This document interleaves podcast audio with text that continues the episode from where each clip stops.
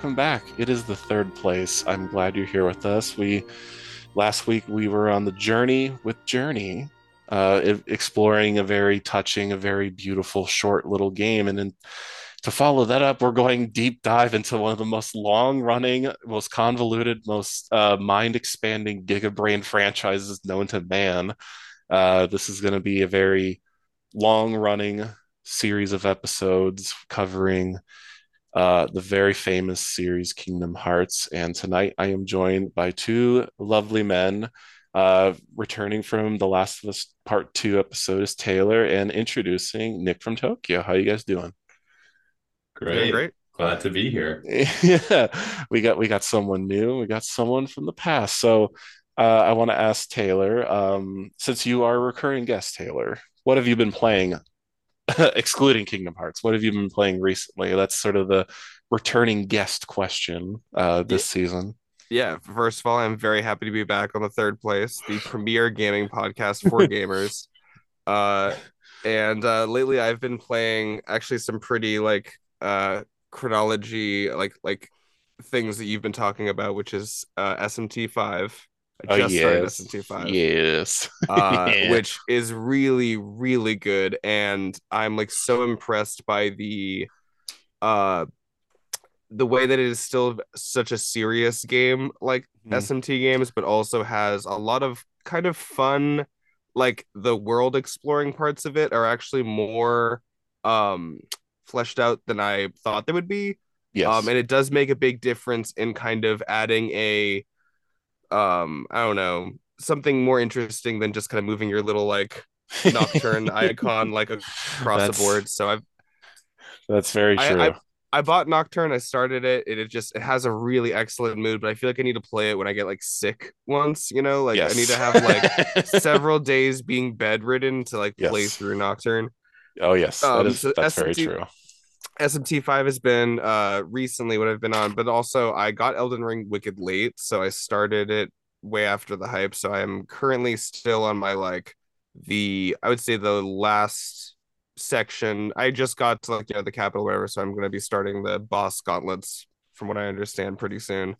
Um Mhm. and I always slow down in Souls games on the bosses because like I'm not an elite like uh Souls person. I just like really love the game design and the atmosphere of them and Elden Ring is like so cool and you know Yeah, yeah, I yeah. obviously don't need to talk about how uh, sick Elden Ring is but I'm like trying to enjoy it because what I've heard is that it's really good on a first one and then every time you play it afterwards it's like a little less uh I don't know is that the, the don't rush the first experience is what I've heard so I'm trying to Yeah. take my time on it and you know savor it Yeah, hey, perfect timing too, because they announced the new DLC uh, that comes out later this year, early next year, question mark, who knows? Um, but yeah, all classic games. I'm glad you're finally getting to SMT, uh, as everyone should. Uh, oh it's it's so good but also still so it's so mean and it like you just you forget yourself for a second and it, it can be so early and it, you feel like oh well no it's these are i fought this guy it's super easy and then you just you know you yeah, misjudge one encounter and you you die and then you forgot that you didn't save for 30 minutes and yeah, pain. It's the pain simulator. uh, and, it, and Uh, when you die it just erase, it just makes you load it doesn't even say anything like sync uh, whatever go ahead Yeah, no, no, no. I, I know We got a long exactly. No, I know exactly what you feel. Uh, it is brutal and punishing. It's like It- load or it'll- start over. I don't I don't see what the issue is. You you lost, so load or start over is your two options. Yeah, no, it SMT ha has to be endured to understand. You have to suffer to really get to to fully appreciate it. So I, I'm I'm glad to hear that you have dived in. Um, but uh, we have a new guest tonight on the show, Nick from Tokyo. I, I'm very glad to have you on. I've personally loved your episodes with Zach on I'm So Popular and your episode on TPN uh, last year on some classic Disney movies. So I'm very glad to have you on tonight. So since you are new to the show, Nick, I want to get I want to probe you on what is your gaming history. Where does it start from old, for old Nick? Well, first of all, let me say that thank you for inviting me. I think I've said before on my Twitter that like aesthetically, I really love your Twitter like I feel like you're one of the best aesthetic posters just from the fact of like your your passions of games, right? So it's like an honor to be kind of sitting here talking with somebody who I respect so highly in um, the gaming world. Thank you so um, much. But uh yeah, I my gaming history so I it really starts with Pokemon Red and Blue. Um like I feel like many of the people who were born in the early 90s, I was born 1992. Mm-hmm. Um you know, that was kind of our first entry into gaming um mm-hmm. and it wasn't something that my mom actually condoned I was yeah. only playing like my friends' Game Boy Color, you know. Um, she didn't versions. call it. She didn't call it witchcraft. Yeah, no, no, no. She wasn't like that. She just didn't want me playing video games, right? So, um, until, and this is actually a pretty common story that I don't think happens anymore in the current age. Um, she had to take me to work for whatever reason, and to keep me occupied. That was what broke her and got her to buy me um, of Game Boy Color and Pokemon Yellow. And so nice. Pokemon Yellow was like my first game that I ever played. Um, and unfortunately, I don't think that happens anymore because everybody has iPhones, right? So you yeah. just give your child your phone, right? And they play, you know, Fortnite. a mobile app as their introduction. I know Fortnite. it's, it's, it's, a, it's a legitimate shame, but we can talk more about like the uh, downfall of the gaming industry due to mobile apps. Yeah. Um, but uh, yeah, so Pokemon Yellow was my introduction. Um, and then, right, I was like, you know, playing computer games, Roller Coaster Tycoon. Yeah. Was like, it is like, if I could only play one game for the rest of my life, it would probably be Roller Coaster Tycoon, maybe Kingdom Hearts. um, but uh, a singular title, yeah, it would be uh, Roller Coaster Tycoon. Um, and then I had, even though my mom didn't really let us get consoles, um, you know, for a while there, I was lucky enough that my next door neighbor, who was my best friend growing up, um, he was the complete opposite. He got every single new console at, at the release date, and he would go to Blockbuster and get like new games every week. And we would, I would sleep over at their place, and so I had like, I have a really broad, you know, experience with a bunch of games, but it's all in just these short bursts of whatever the time limit was for the rental, you know, to return the rental game at their house. Uh-huh. Um, so it wasn't really until like the GameCube right before the GameCube came out, my mom finally brought us a N64. Um, played you know Pokemon Stadium 2, Pokemon Puzzle League. I was huge into Pokemon. Yeah. Um, and Legend of Zelda Ocarina of Time was like my first kind of Japanese. Mm-hmm. Um, I guess it wasn't, I guess because Pokemon is also yeah. Japanese, so it was my first Japanese game, but it was like my first outside of Pokemon game that I was playing. Yeah. Um, and then and then you know, and you talked about this in your um, episode with Jack, but the PS2 being also like a DVD player was what got my mom to buy the PS2 for us, mm-hmm. and relatively after, shortly after it released, and mm-hmm. that was like what introduced me to um, a broader spectrum of games, but Kingdom Hearts and like the Final Fantasy JRPG um, series mm-hmm. of games. Um, but yeah, I mean, unfortunately, you know, I'm just so busy nowadays that it's very difficult for me to like find yeah. the time to actually sit down and game. Yeah. Kingdom Hearts is one of those series that I continue to do. And yeah. it wasn't until um really I guess it was Pokemon Arceus. I didn't play Pokemon for a really long time. Yeah. Um I wasn't interested in the series. Pokemon Arceus kind of brought me back to um sitting down and playing like a game and then Hogwarts Legacy. Um, I've been really, really into Hogwarts Legacy. Um, I'm so I'm tempted yeah. to get that. That actually because I love the books and I love the movies, and that one just genuinely looks fun. Like, yeah, it just seems like if you were a fan, this is like you know the gold mine sort of thing. Yeah, um, if yeah, for sure. If you're uh, a fan, if you're a fan, I think you'll really enjoy it. Um, for me, it was like that was my other big the non video game series I was into was Harry Potter. Yeah, and so it's like seriously like this is what I always wanted to do, which is the comment that I keep hearing from from fans in mm-hmm. particular. It's like the thing that you always wanted to do as a kid, you now can actually do. So I would recommend it. I I my my favorite thing about Hogwarts Legacy coming out recently was a, a bunch of people who I don't on my timeline immediately like register as a gamer saying like oh yeah no I I totally want to get this uh particularly uh red pill wife uh she was like right. I, I want this game but I, I i only have a switch and i have to wait till the summer to get it. It's like oh i'm so sorry honey uh but that's like such a cute little image for me of like her wanting to play her harry potter game uh yeah yeah it, it seems you know minus the whole controversy that spy, spiraled out out of that game i don't I'm not going to put too much effort into that because I don't care uh, about mm-hmm. that controversy. But it's uh, very rare to see, you know, I, I would say very uh, off the offline people in the world. Like it's it's very charming to just see them like latch on to something so like purely and like something just as like oh this is what yeah like what you're saying is like this is what I've always dreamed of like a Harry Potter game uh because for the longest time, Harry Potter games were uh, of varying mid quality for the longest time.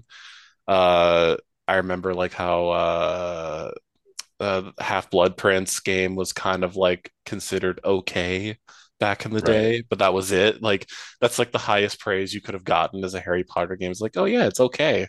Um, right. So it was a, playable. Yeah, yeah, it was like a playable game. like great.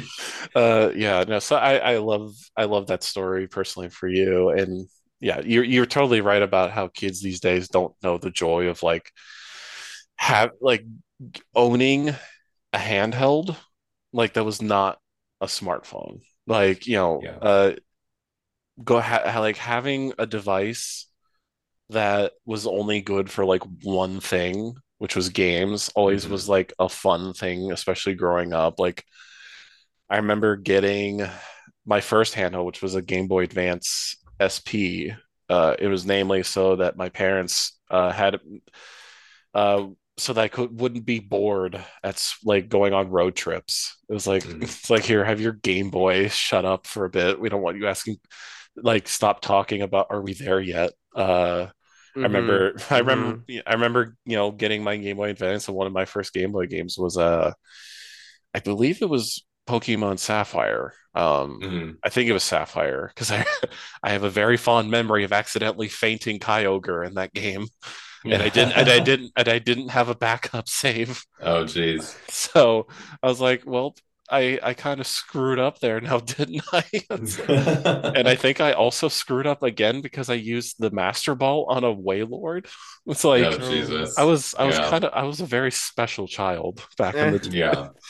Uh, but yeah, kids these days don't know like having a Game Boy or a PSP or heck a DS. It's like there's a certain just fun to that all that I don't, you know, a, a, an iPhone.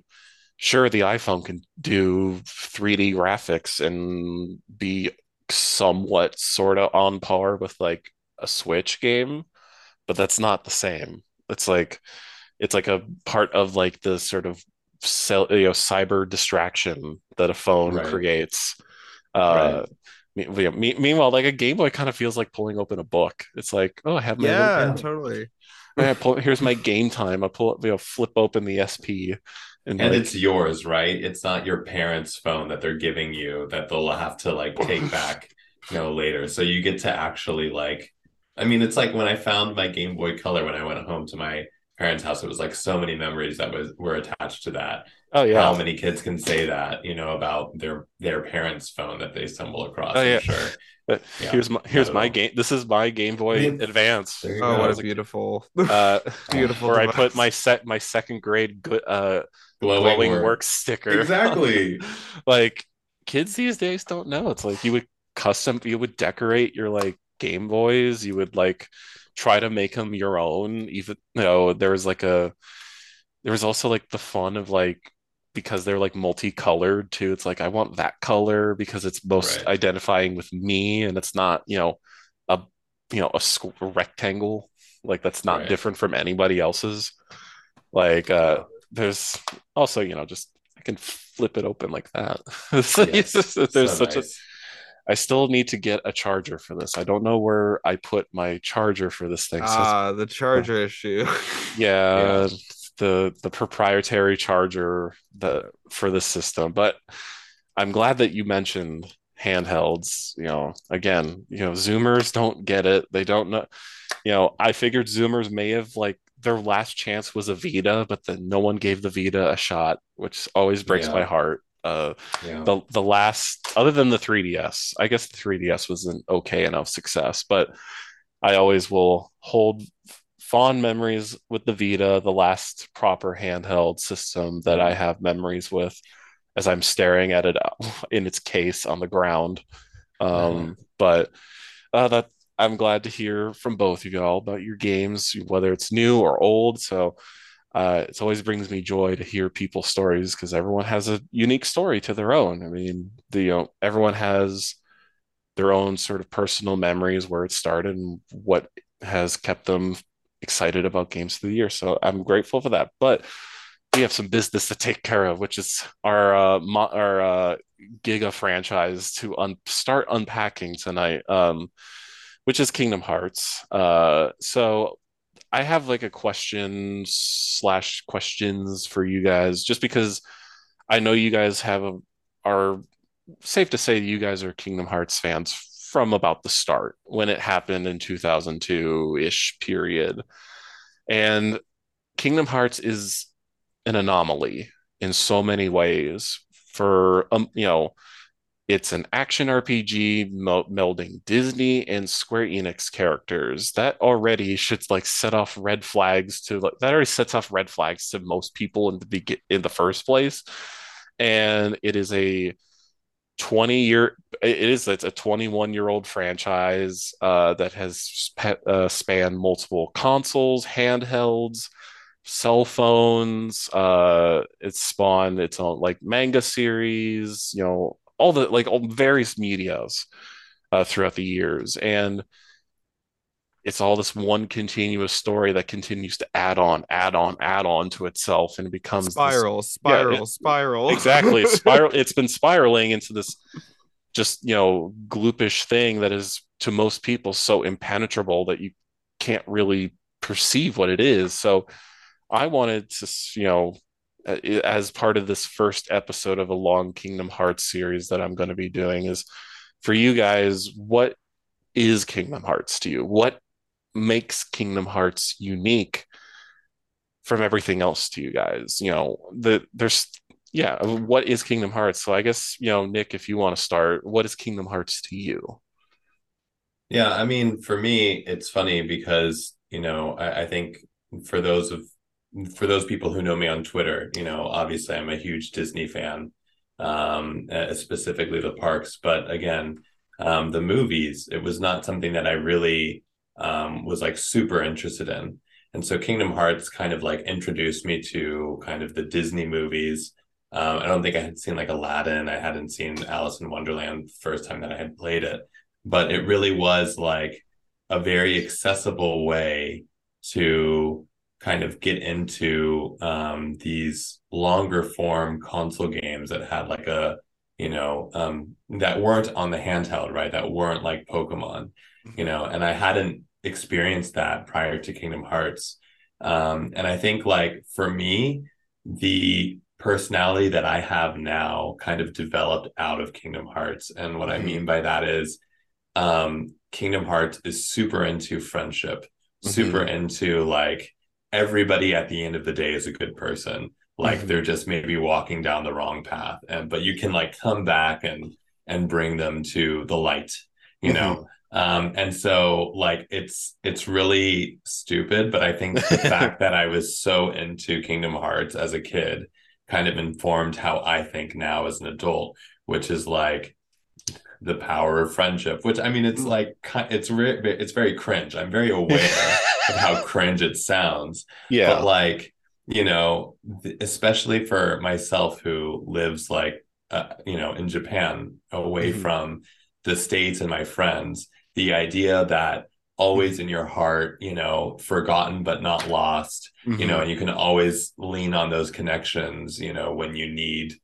um, when you need to like those are all kind of concepts that i have actually like really taken to heart um no pun intended yeah um and so like it actually is something as kind of like a like a reference for me or like a template for how I want to like build my own like life and and character and personality um, that I think I built off of. Like I started building on when I was a kid, and just has, has built off of into an into adulthood. So mm-hmm. it like is you know a fun game. I really love like especially Kingdom Hearts two. Um, I really love like it as a game but it for me is like goes beyond that it is something that really is like linked to i think my own personal like personhood you know yeah. so um it really really is a special game mm-hmm. for me in that regard yeah, yeah. special series right mm-hmm.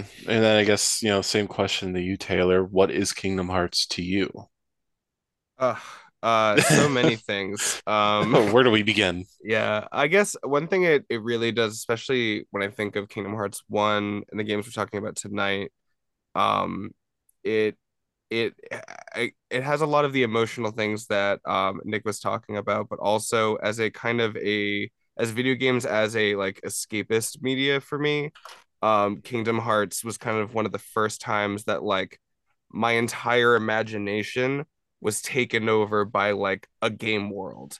And like the aesthetic uh, choices and rules of that world were just like how I was thinking for like you know months on end. And I was like drawing you know characters from the uh the book in class on like you know a notebook like it was uh it, imaginatively and even just like and well obviously you know kind of touch on it but like Destiny Island like the idea of like this wanting to explore knowing not knowing anything about like what especially as a kid like knowing that I want to get out there and see stuff but like you know you're constantly being told it's not time yet and like mm-hmm. um and then once you do you realize that when you go out there you like uh might lose your friends. You might uh be um put in situations that are like you know whatever like they made it's not going to be what you think it is. You're not going to ride on a raft with your friends and with your two fish you collected and serve, not starve to death in the fucking seas or whatever.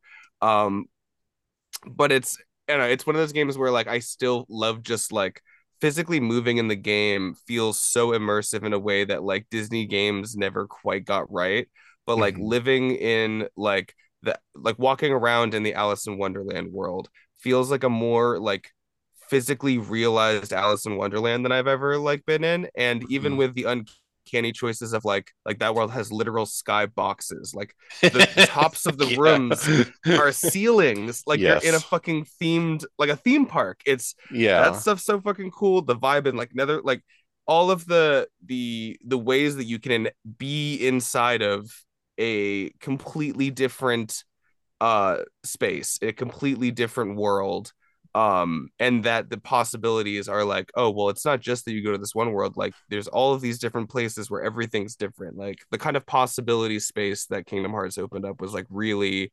exciting for me as a kid and like really mm-hmm. connected to me.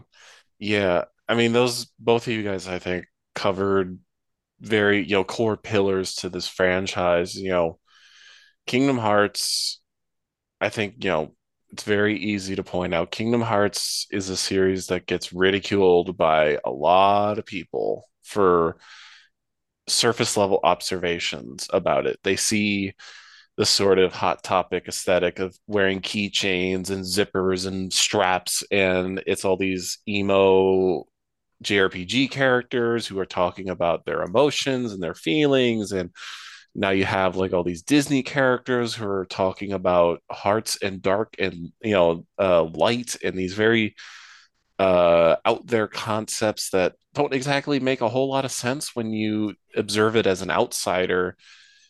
Kingdom Hearts is very obtuse and hard to penetrate, but I think if you know when you play these games, I think you the sense that you get in, in you know for me personally, it's like Kingdom Hearts speaks to emotional truths deep within everyone. It's not the most elegant about how to like deliver things. You know, Tetsuya Nomura, the creator uh, of the series, he's not going for like uh, the most Shakespearean tier written piece of fiction ever. But what I think he's always been striving to, always been working to with this series is that he's trying to speak to everyone's sort of emotional side to them. They're very simple emotions, but very true in emotions that sort of encompass everything that we as people try to do in our day-to-day lives. You know, we we want to find the goodness in everyone. We try to combat the darkness that is always seeping inside of us all the time. We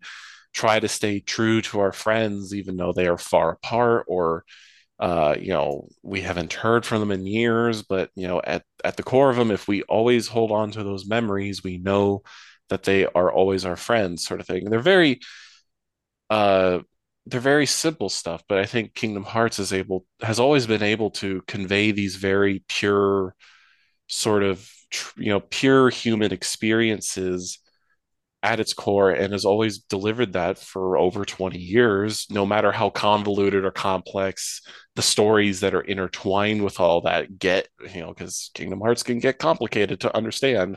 Not even fans like all three of us are still is kind of like a head scratcher when they like re you know retcon certain things or all this stuff.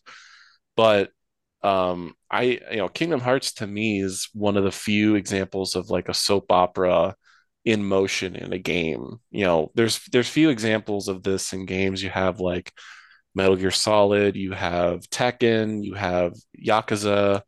These sort of you know these franchises that have been going on and on and on and they can keep continuing the story or they do prequels or you know establishing the origin the history of it all. Like all these very you know back and forth sort of things all intercrossing and intertwining with each other but kingdom hearts you know you're still you, you still are seated for that ride. You're still wanting to see how these characters, you know, Sora or Kairi, Riku, or you know Donald and Goofy, how all these characters continue to fight on in seemingly increasingly more difficult odds, how they have to traverse the worlds that they travel in, how do they have to work together to sort of bring together all the sort of multiple characters that come and go throughout the series. Like it's so galactic in scope, but somehow, some way, this franchise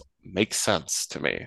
You know, Kingdom Hearts, as uh, as nebulous as it gets uh, throughout the years, it still makes sense to me. Like, and I think because of those emotional truths, I think that's why I'm able to really enjoy it throughout the years. Um, yeah, this Kingdom Hearts is it's like opening Pandora's box. You you remember all these like little things about the series. It's just like, oh God, I forgot about like, you know, replicant Riku. I forgot about like that character or this character that all the characters literally forget about, but somehow in like a game 20 years later, they're like, oh yeah, we were supposed to remember this person. Uh, it's like, there's there's just a lot to unpack. I don't know how else to say it. There is a lot to unpack. Yeah. like it's very you know you know Kingdom Hearts. You go, Taylor. You go. Yeah, there's a there's something that I, I don't know if you were saying it, but like there's uh, a certain similarity it has to the way that Kojima like does his storytelling, where sometimes the like literal specifics don't matter in like a like canonical way, and mm-hmm. also in a like um in the thing that they're trying to say is super text. So they're like you know, uh, like Fragile's name is Fragile. Uh, is and then like you know, uh, Riku and Sora like you know uh will literally be reaching out to each other you know and like can't quite reach like everything is like super text like emotion is like displayed at 150% and then there's all of these like complicating details that kind of like like um uh and like NGE like you know how there's all that like technical data that's flashing all the time people are constantly talking about like you know, mm-hmm. medium reactor core is up to its maximum capacity. You're not supposed to really understand all that shit, and you don't have to to get the core emotions oh, yeah. that are happening in that series. But it, there's this kind of like, I don't know, uh, uh, you you don't have to really get everything to I feel like connect to the series because it has its its heart on its its heart on its sleeve. Yeah, I mean, in a very real way. Yeah, Kingdom Hearts wears its heart you know pun intended it, wear, it wears it, it wears its heart on its sleeve and i think a lot of people are just so sheltered from like how they feel you know how they want to feel about things like they they mm. when you know we're not talking about Kingdom Hearts 2, but it's like when they see the scene of where Goofy gets, you know, headshotted by a rock and all the characters think Goofy has died, and then Mickey gets like, you know, he's ready to like enact, you know, bloodthirsty revenge as Vim and Vigor starts playing from the soundtrack. You know, on paper, that is a arguably silly scene, but like, damn, if I'm not excited to ready to get back in battle and try to you know, you know fight on for my friend that I've been going on this journey for hours upon hours.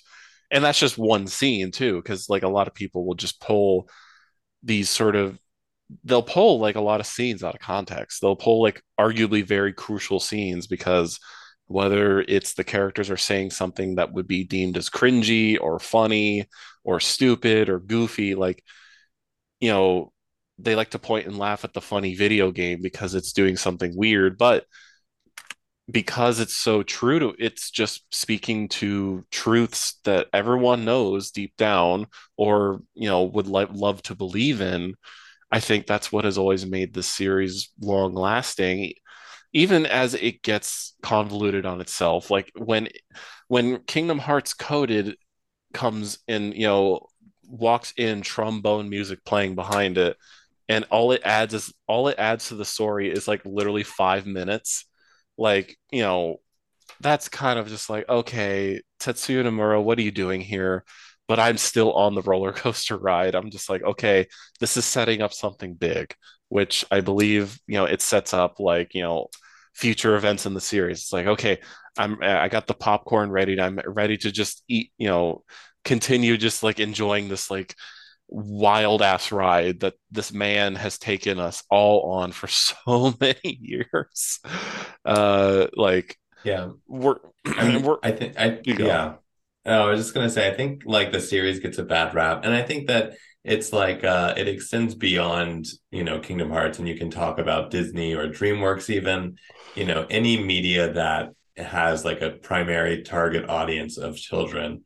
Um, at this point, I don't know if Kingdom Hearts you know if their target is children necessarily uh-huh. um, but certainly when it began you know yeah. that was kind of the idea um, make an accessible jrpg um, for kids using characters that you know they um, find popular in their movie yeah uh, in their movies through disney but i think like what japan i think understands um, and i think western audiences you know tend to really kind of reject is that children's media um, can be interesting and fun too. Like you don't not yeah you can't like it doesn't have to have something adult in it to make it something that you can experience and like mm-hmm. enjoy for itself which i think like a lot of times i've seen you know friends and in the states shy away from anything that doesn't have like adult themes because they feel like they're being infantilized you know yeah. by, by the media right it's like i'm being mm-hmm. talked down to or whatever but it's like no you just have to engage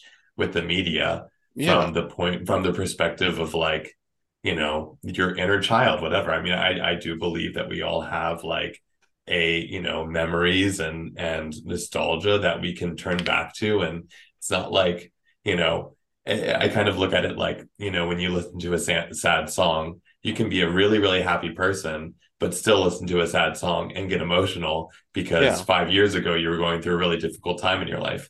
So yeah. it's kind of like, you know, being able to engage with the media where it's, you know, at the point where it's trying to talk to you. And so that's what I feel like people should try and do with like mm-hmm. Kingdom Hearts, but in children's media in general more broadly. Yeah, I, I, I do think that is a especially since, you know, because the fact the series has been so long and most of the fans are now probably you know our age now in our late 20s i think the the outside observer will see that and they see like these 20 year olds obsessing over like square enix characters and disney characters interacting and they just sort of see like the ridiculousness it all and they like you know especially now since people are so rejecting of like disney and all that sort of stuff there's sort of this uh, refusal to engage with it because all they see is ridiculousness or they see just something like oh this is just for kids. It's just like eh, like why would i ever want to invest into something that has so that doesn't engage me as an adult? Like I'll say that, you know, for me, I, I used to be a Kingdom Hearts hater, as it were, you know, and it took until my ex got mad at me for making fun of Kingdom Hearts for me to actually step back and it's like, okay, I have to under I need to properly understand this to like see why, you know, he was so passionate about the series, why so many people have invested years of their life into this franchise, why they have stuck around for so long, you know, and why they're still so invested in it now going into as they're making a new mainline entry with kingdom hearts 4 coming out hopefully in the next two or three years who knows uh, remains to be seen. Um, but i think people just can't refuse to engage with something that on surface level is meant for someone younger but at the end of the day, like you said, Nick, it's still speaking to something that can be true to what you've experienced in life. It doesn't have to be in the moment, you know.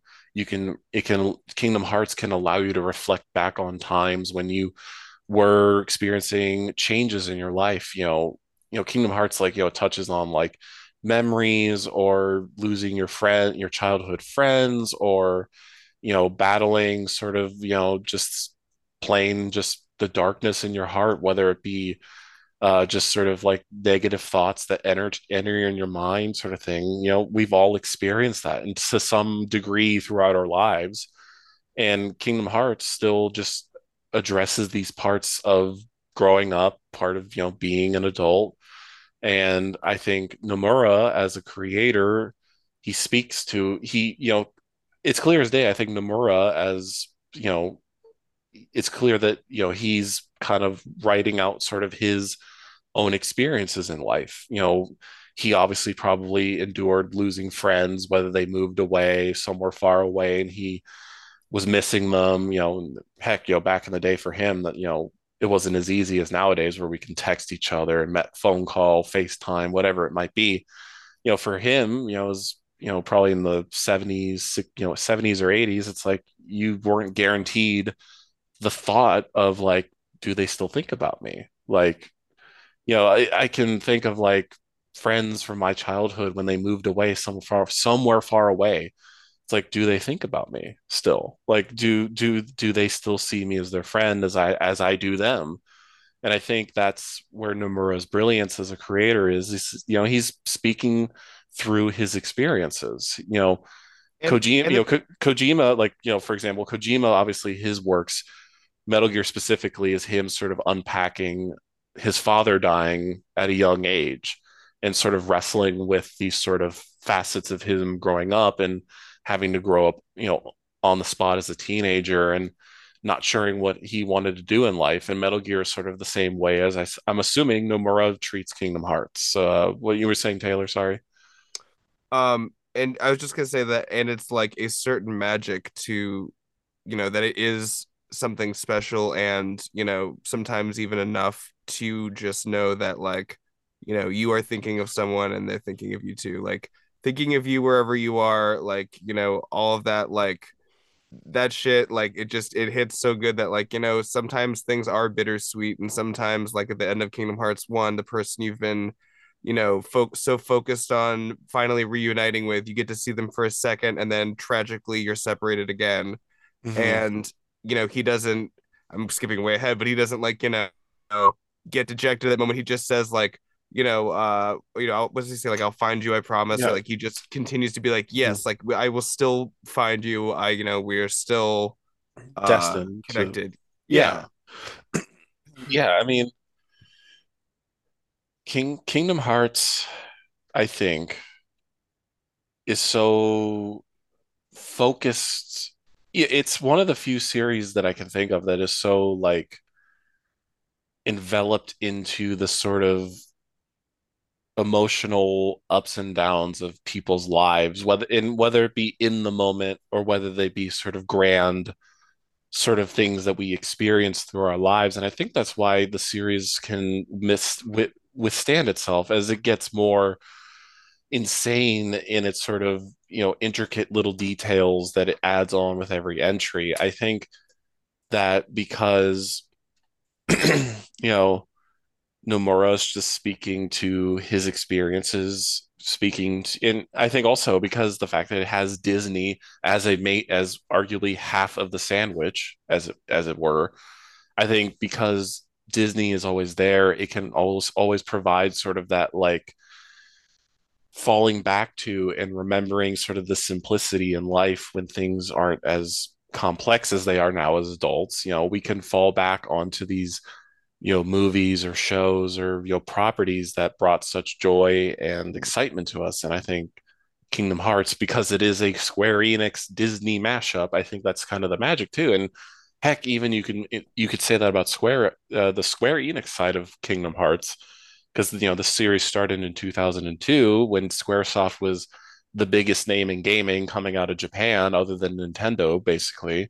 So you had all these final fantasy properties that are like people, you know, only like five, six years ago had grown so attached to, whether it be, you know, Cloud or Sephiroth or Squall or Yuffie or Aerith, you know, all these sort of characters that they had latched onto when they were younger, or maybe they saw their brother playing too uh, when they were growing up. Like there's the fact that like it's kind of like Kingdom Hearts happening when it did, I think was it happened at the right time when Disney and Square were still very big prescient forces in the culture.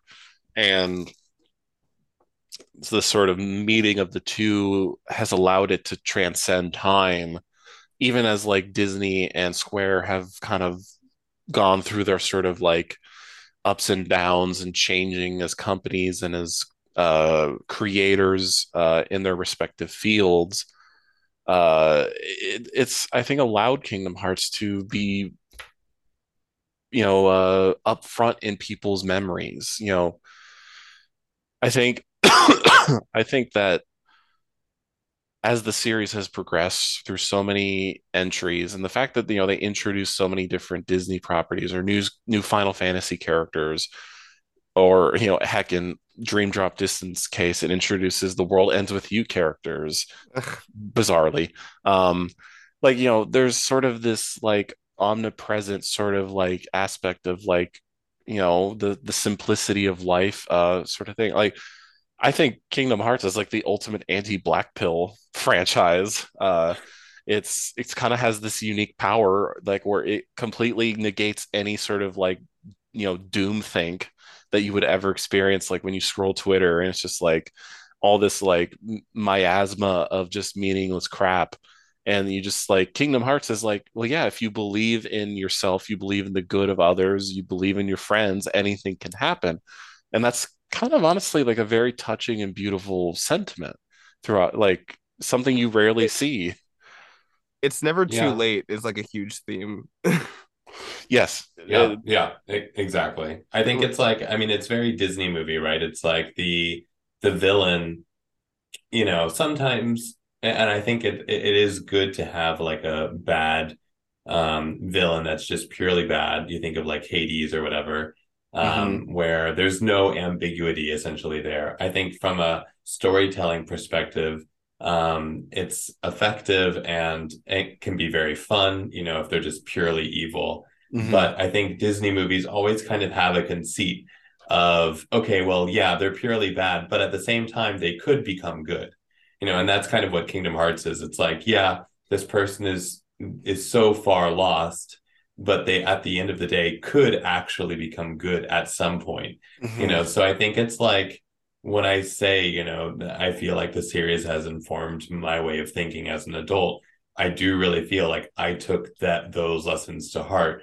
Whereas now, you know, I would get, you know, I I, I have gotten pushback in the past for being too like um you know the the specific thing that i can remember is that i made some post after the 2016 election and i was like we cannot paint people who voted you know, for Trump with this broad brush of they're all racist and white supremacists and I, you know, et cetera, mm-hmm. et cetera, because I I firmly believe in like the good of people at the end of the day. So it's like mm-hmm. I see people saying like, oh, they're beyond saving, you know, mm-hmm. even if you know I don't agree with them. It's like no, like if if somebody is beyond saving, then mm-hmm. then then there's no use in viewing them as a person, right?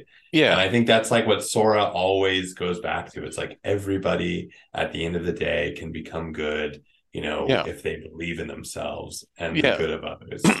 oh man, Sora's the ultimate like uh, ray of light in everything. That boy, that boy has no no even though the series says like everyone has a little bit of darkness in them, Sora does not, um, and that's kind of mm-hmm. the joy. Uh, even though I only got into the series in the last handful of years, I definitely think that like uh, Kingdom Hearts somehow, some way has like like uh off in behind the curtains have been like sort of my sort of viewpoint on things. It's like there always is a way sort of thing. It's like there's always a way to do something. Like even in the face of seemingly insurmountable obstacles that are faced in front of you there is just you know the fact that you can believe in yourself the fact that you can always rely on mm-hmm. people that you love and are your friends you can do it no matter what and i think that's very there's so, there there literally is something magical to that especially in the day and age where it's just like a lot of games have very they don't concern themselves with sort of like this uh, black and white representations. It's always like, oh, there's like the goal, you know, there's the gray area in our characters. Like mm-hmm. they're both good and bad, and you know, all this. It's like I, I, you know, I don't care. Like Kingdom Hearts, you know, it paints everything black and white, and like that is mm-hmm. kind of kind of like you know refreshing in day in this day and age of media where it's just like we have to have these morally ambiguous characters or this character you're not supposed to like or something you know all this sort of stuff it's like well i don't care it's like i want to i want to go on my, my journey with sora donald and goofy and go on the gummy ship and go uh uh, watch uh, Elsa sing uh, "Let It Go" in the background, totally not inserted in like in it, uh, or you know, in you know, uh, you know, speaking of Kingdom Hearts, you know, just because it's like the most main, mainline recent mainline entry. It's like I want to go with Sora, Donald, Goofy into the Toy Story world. Like there's like right. just a pure, there's just pure like childhood fun associated with that. You know, I I'm not like too concerned about all the like little things that people want to like nitpick and point and make fun of. Sort of, it's like well, it's like you're telling me you don't want to like go into these like movies that you loved growing up you're telling me you don't want to go through these like adventures and interact with these characters that you grew up on uh, in all these sorts of movies, and you're telling me you don't want this? Like, come, are, like I don't know. You know, it seems like people are just like denying truths. It's like you're t- I, I you're telling me I can go in the jungle with Tarzan and go on log sliding, or I can go uh have join Aladdin in Agrabah or you know all these like little things. It's like ride the magic carpet through the cave of wonders? Like come on. Yeah like you've always to... wanted to do that and now you get to do it and you know uh run into like pillars of fire like yeah or you know like in you know even though we're not talking about a Kingdom Hearts too like the fact that the first world of that game is uh Mulan and I love Mulan mm-hmm. growing up and I was like you know I get to experience going through like that part of that movie. And another thing too is like kingdom hearts embraces its aesthetics that it's like into it's not just sort of this like anime-esque uh aesthetic. Like when they go into certain disney worlds they embrace the aesthetics. Like the nightmare before christmas world everything has this like hand stitched uh you know character look akin to the movies or you know the Mulan world. Everything you know the explosions are done akin to the to the movie or you know in the Toy Story mm-hmm. world they all look like toys from the Pixar movies. Like there's a Kingdom Hearts like embraces it's like it embraces the fact that it is like it has the carte blanche to be a Disney property. So it, it like just goes full force and just like revels in that whether it be just recreating the plot of the movie or creating unique and original stories with these you know these properties too. Like there's just like a bliss to it all. Like very you know very few games can just like elicit that pure like unfiltered joy of that all. And i don't know, like mine you know if you even if you excluded like the kingdom hearts shenanigans that happen throughout these games. Like on a you know just on a pure game aspect of it, it's like damn, this is fun. I get to like do you know summon magic and do summons and bring summon in like Stitch as a as a character to help me for five seconds. Like there there's just like pure fun with that. I, I just I can't believe there's people who are resistant to it because of like it's it's Final Fantasy meets Disney. Well, they don't want to be branded as a Disney adult, which fair. I can understand. it's hard I to shake once you get yeah. it. yeah. Um, Yeah. Um, I do think like especially when it comes to the the gameplay stuff as you're saying as like as it just being a competent action RPG like in this era of PS2 like they they like solved action RPGs in with the like rough framing of Final Fantasy like magic also included like this I mean we can talk about it more later but like this game introduced me to just the conventions of like how stats are set up and like ability points and all that sort of thing uh Yeah. just generally in JRPGs and the way they introduce it to you is you get a sword at the beginning that looks like funny and you get to hit like stuff with it. Like that's your Mhm. the way you fight. And there's levels of you know complexity to it. People kind of you know joke oh press X to win.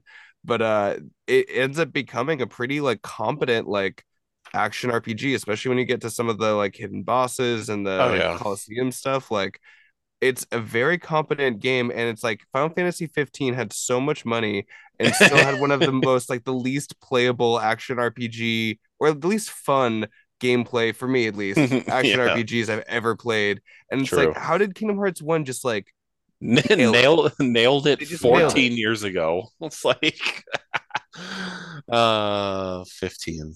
Oh boy, 15. Uh but yeah, no, you're to- you're totally right. The Kingdom Hearts for being very pioneering in a sense, for being like an action RPG, it very much is a great way to understand Final Fantasy mechanics. It's great in sort of teaching you very slowly and very naturally how to like layer on abilities and mechanics and it, it's very great in teaching you how like a game works too. It's it's not like upfront about everything but the things that it does really does make you appreciate it. And you know the fact that they fill each game with like bonus material to sort of test your skills you know whether it be the secret bosses in the first game or uh, in two, there's the data or the data organization fights, which are fucking insane uh, levels of difficulty, but they're completely doable. But uh, the um, platforming stuff in Final Mix of like the Cavern of Remembrance like Yeah. uh,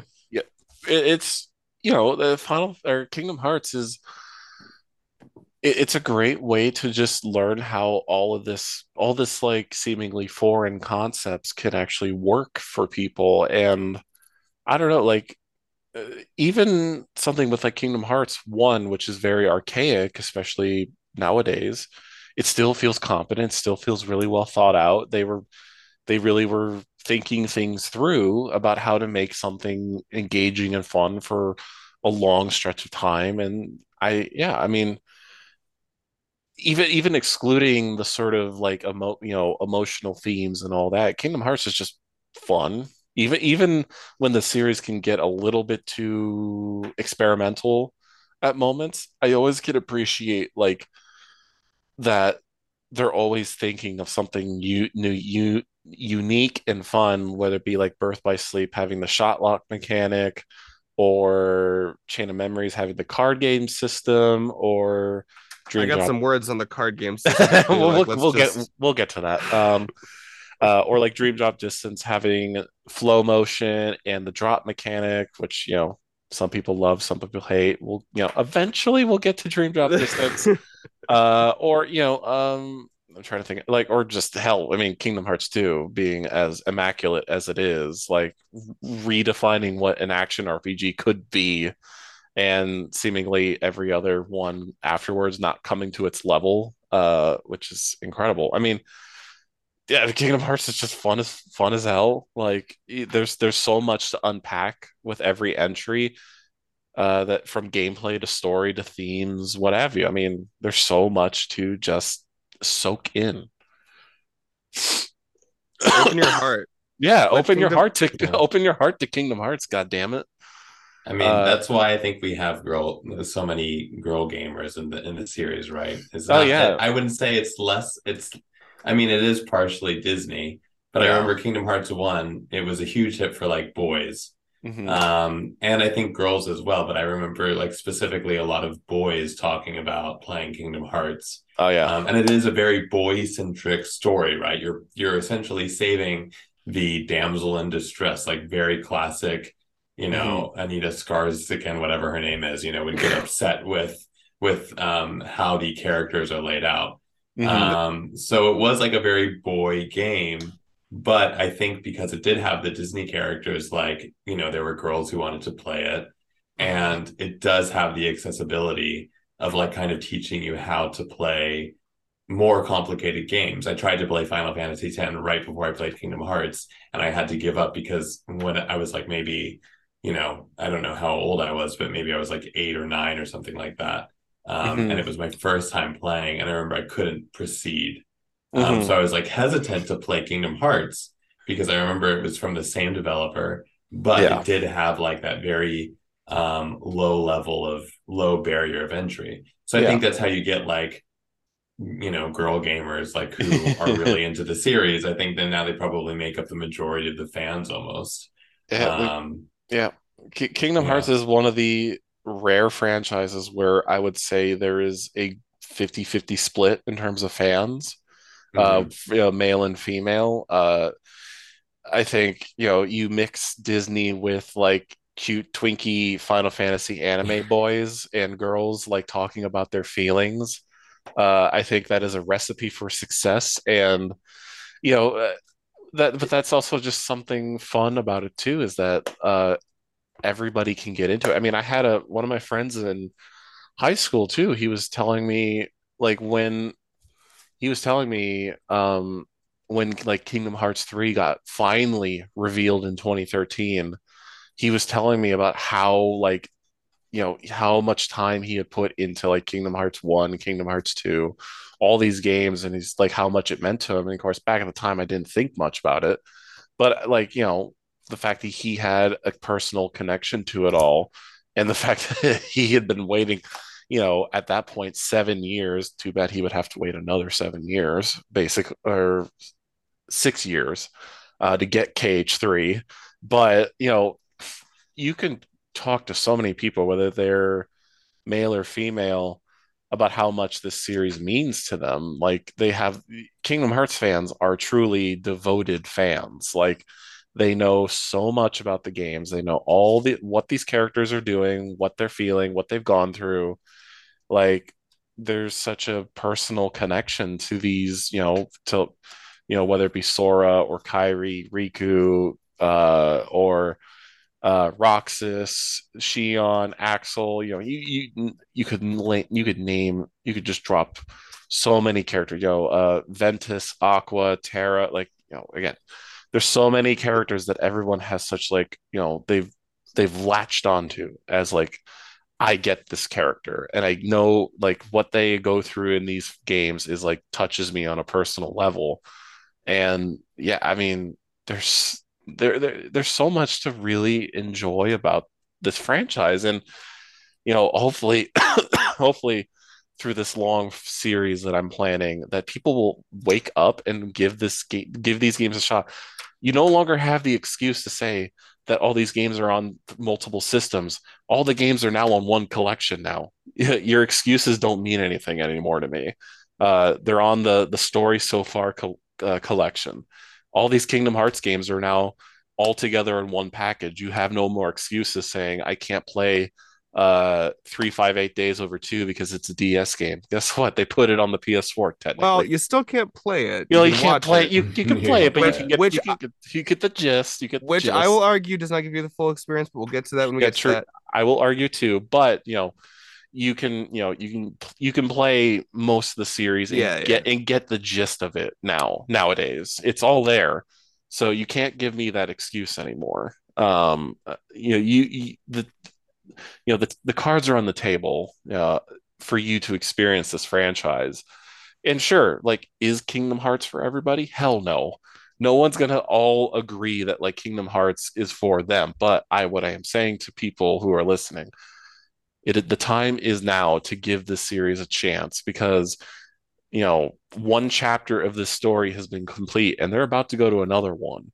And do you want to have to play like another saga of games to understand what is going on? I don't think you do. Uh, so it's time to get on the roller coaster ride or else you're going to get left behind even more so than you were before. Um but there's yeah. some, there's something I, I wanted to point out what Nick pointed with uh with Kairi and like that being kind of like a it being a boys game because there's this damsel in distress kind of thing.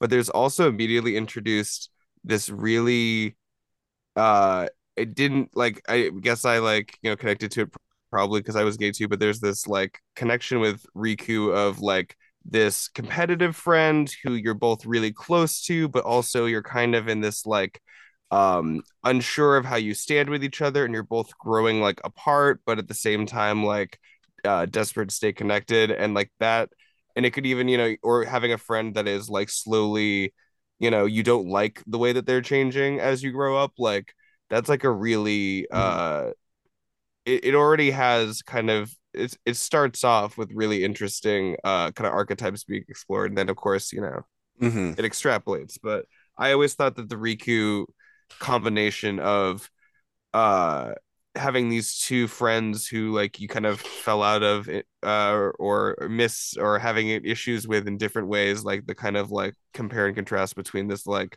you know girl uh you know love interest and then this like you know bro character that you like are are uh bonded to but also like you know he's becoming someone different quite mm-hmm. literally yeah there, there there is definitely like a you know us three gay men here, we can speak to like you know the Sora Riku pairing that everyone loves. Uh, but there is like a, a very true like emotional thing. You know, growing attached to someone who you know in the case of Sora and Riku who've been friends since they were kids on Destiny Islands. And like seeing them grow and change through the years, and how much they care for each other too. Like, hell, if you you know the reaction Sora has to finally finding Riku in Kingdom Hearts 2 and he's like crying his eyes out like more so than he when he finds Kairi. There's like a there's like a especially when you're younger too it's like this very sweet and honor honest emotional feeling for your friend that like you know I think is a very touching thing too like these two guys just like having like their emotional moments with each other growing so close to each other through the years that like I don't know, for me as a gay man, I'm just like, oh, that's so cute. That's so tender. And then you're thinking of Kairi, who's like, you know, on the sideline doing something uh, as she does. She's just do- not doing much. Uh, the most the most uh, forgotten character in the series, but you know, hey, what can you do? Uh, but yeah, I mean, I guess to wrap up Kingdom Hearts or this like what is Kingdom Hearts for this for this episode only. I mean, Kingdom Hearts is a lot of things, but I think what it is at its core is this very earnest story of growing up, this earnest story of friendship and love and battling the forces, you know, the thoughts that are inside your head, whether they be good or bad, and, you know, finding the good in people, learning to, you know, accept who people are for who they are. You know it's this soap opera of emotions that is very beautiful to experience and i think i think people need to be more open with this franchise. You know it's it's high time that you just sit your ass down and listen and play you know and experience kingdom hearts for what it is. I mean do you guys have anything else before we get into the games of tonight yeah, no, I think uh, I just agree completely. It is one of those things where you know you just gotta sit your ass down and, and play the game. You know. Uh, excuse me. Sorry. Yeah, Taylor, do you have anything to say, or are we uh, we good to go in the I have too much to say. I think we should get going because I got I got too many specifics. I don't want to get sidetracked. well, fair enough. So I think that will transition transition us into the first of three games tonight, which is Kingdom Hearts 1.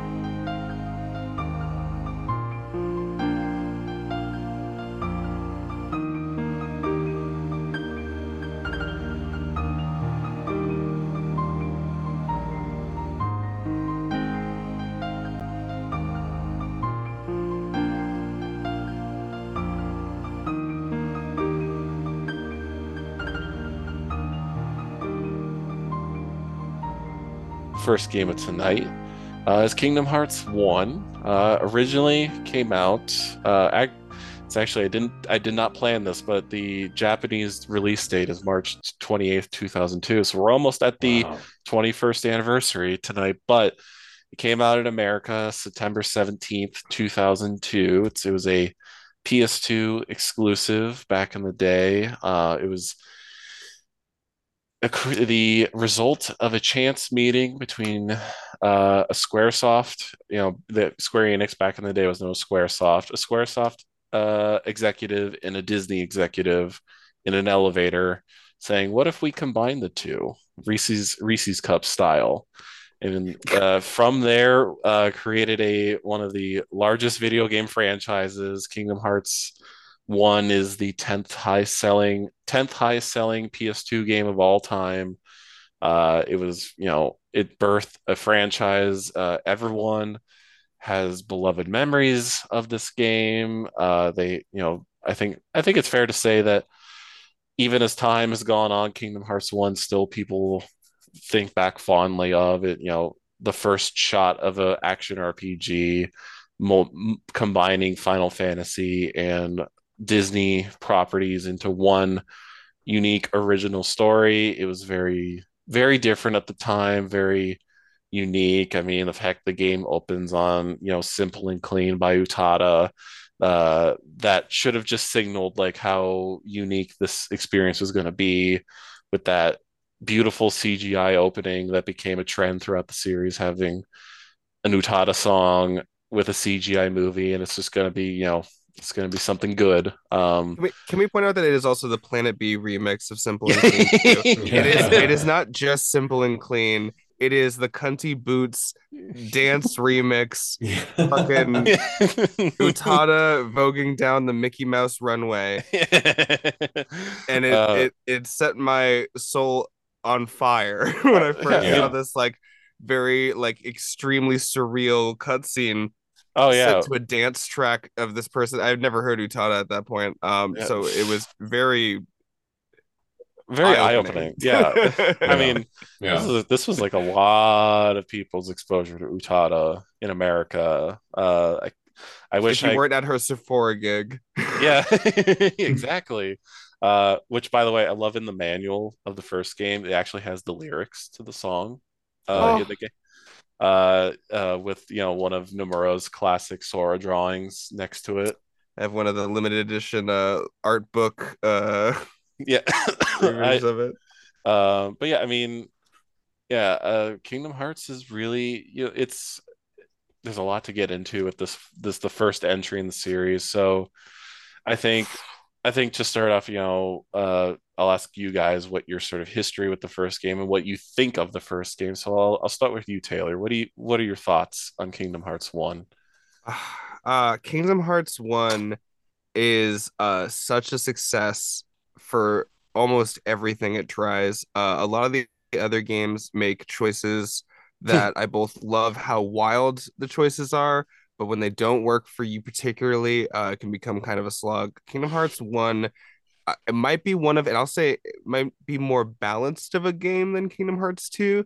Kingdom Hearts 2 has a lot of it starts to get some of the feature creep weirdness uh yeah. that I associate with the later parts of the games. Mm-hmm. Um but Kingdom Hearts 1 um uh, talk about the original settings that it it makes of Destiny Island, Traverse Town, uh Hollow Bastion, like the the Kingdom Hearts uh and not basically the not Disney and not mm-hmm. Square Enix locations um some of the best like 3D PS2 atmosphere mm-hmm. places to explore the feeling of ending up like in Traverse Town and down that dark alley and then coming around the corner to this like uh candle lit like permanent nighttime village area like uh I don't know just Kingdom Hearts 1 is just such a such a success um it is kind of hard to figure out where to fully talk about, but I think the the environments really stick out to me in this one as like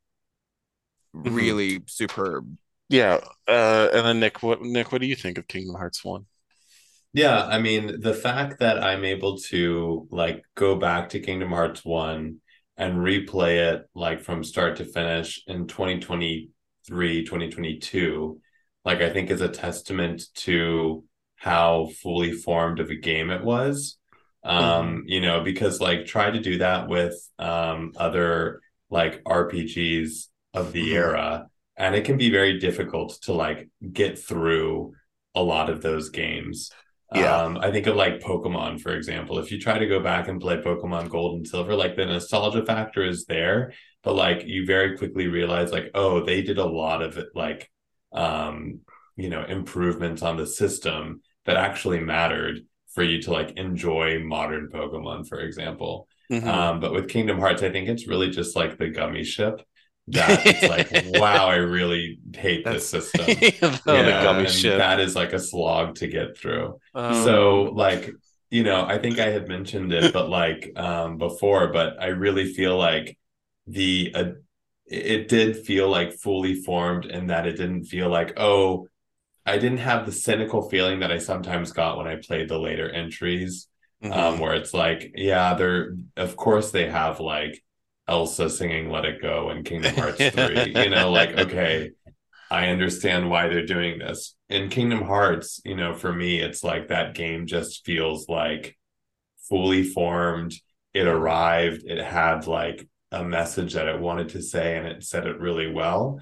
Yeah. And I think contextually, like in the in the series, you know, it is one of those games where it's like very, very simple. Yeah. And so that's why I like it, is because you you can like as a Kingdom Hearts fan, especially, go back and play Kingdom Hearts 1 and be like, oh, yeah, it was nice when there wasn't like so much lore that I had to bear in mind while I'm playing through this game. You know, yeah. like it is very, very linear, very simple. So mm-hmm. I, I really appreciate that aspect of the game. Although I, you know, think Kingdom Hearts 2 is the, you know, best version of in the series. So mm-hmm. yeah. Yeah. Uh Kingdom Hearts 1 is definitely the simplest game in the series to come back to. Um yeah, it like you said, there's only like really one bad part about the game. It's the gummy ship. Uh less said about the gummy ship, the better in this game, I think. Um I think a lot of people are hyperbolic about this game's issues, namely it the fact that it feels heavy. And nowadays uh, i don't really see that as a problem. It can get a little annoying at parts like with the platforming where sora has his like weird monkey jump uh like that i mean that's manageable. Like you know but kingdom hearts 1 does not feel antiquated. It doesn't feel bad to control whatsoever you know for a first time effort for this style of game. They did they they thought of a lot of things and it, it feels very pure to the obviously because it's the first game it feels very pure to the vision still. So you know when it kicks off the sort of events of the game where you have that dream sequence at the beginning of games where Sora's on the on the stained glass uh, princesses and you're learning the mechanics and you're getting these like vague statements about the heart and darkness and light it still doesn't feel like uh like the the baggage of the series has been formed so you're like able to kind of ingest it still. Um but i love kingdom hearts 1 i i think that's kind of a kind of a hot take especially amongst fans where they kind of are mid on the game but i think it's still achieves what it sets out to right from the get-go like in terms of getting the ball rolling kingdom hearts 1 does a great job at it uh I some people hate the intro of the game, but I love Destiny Islands. Uh, it's such a great little intro.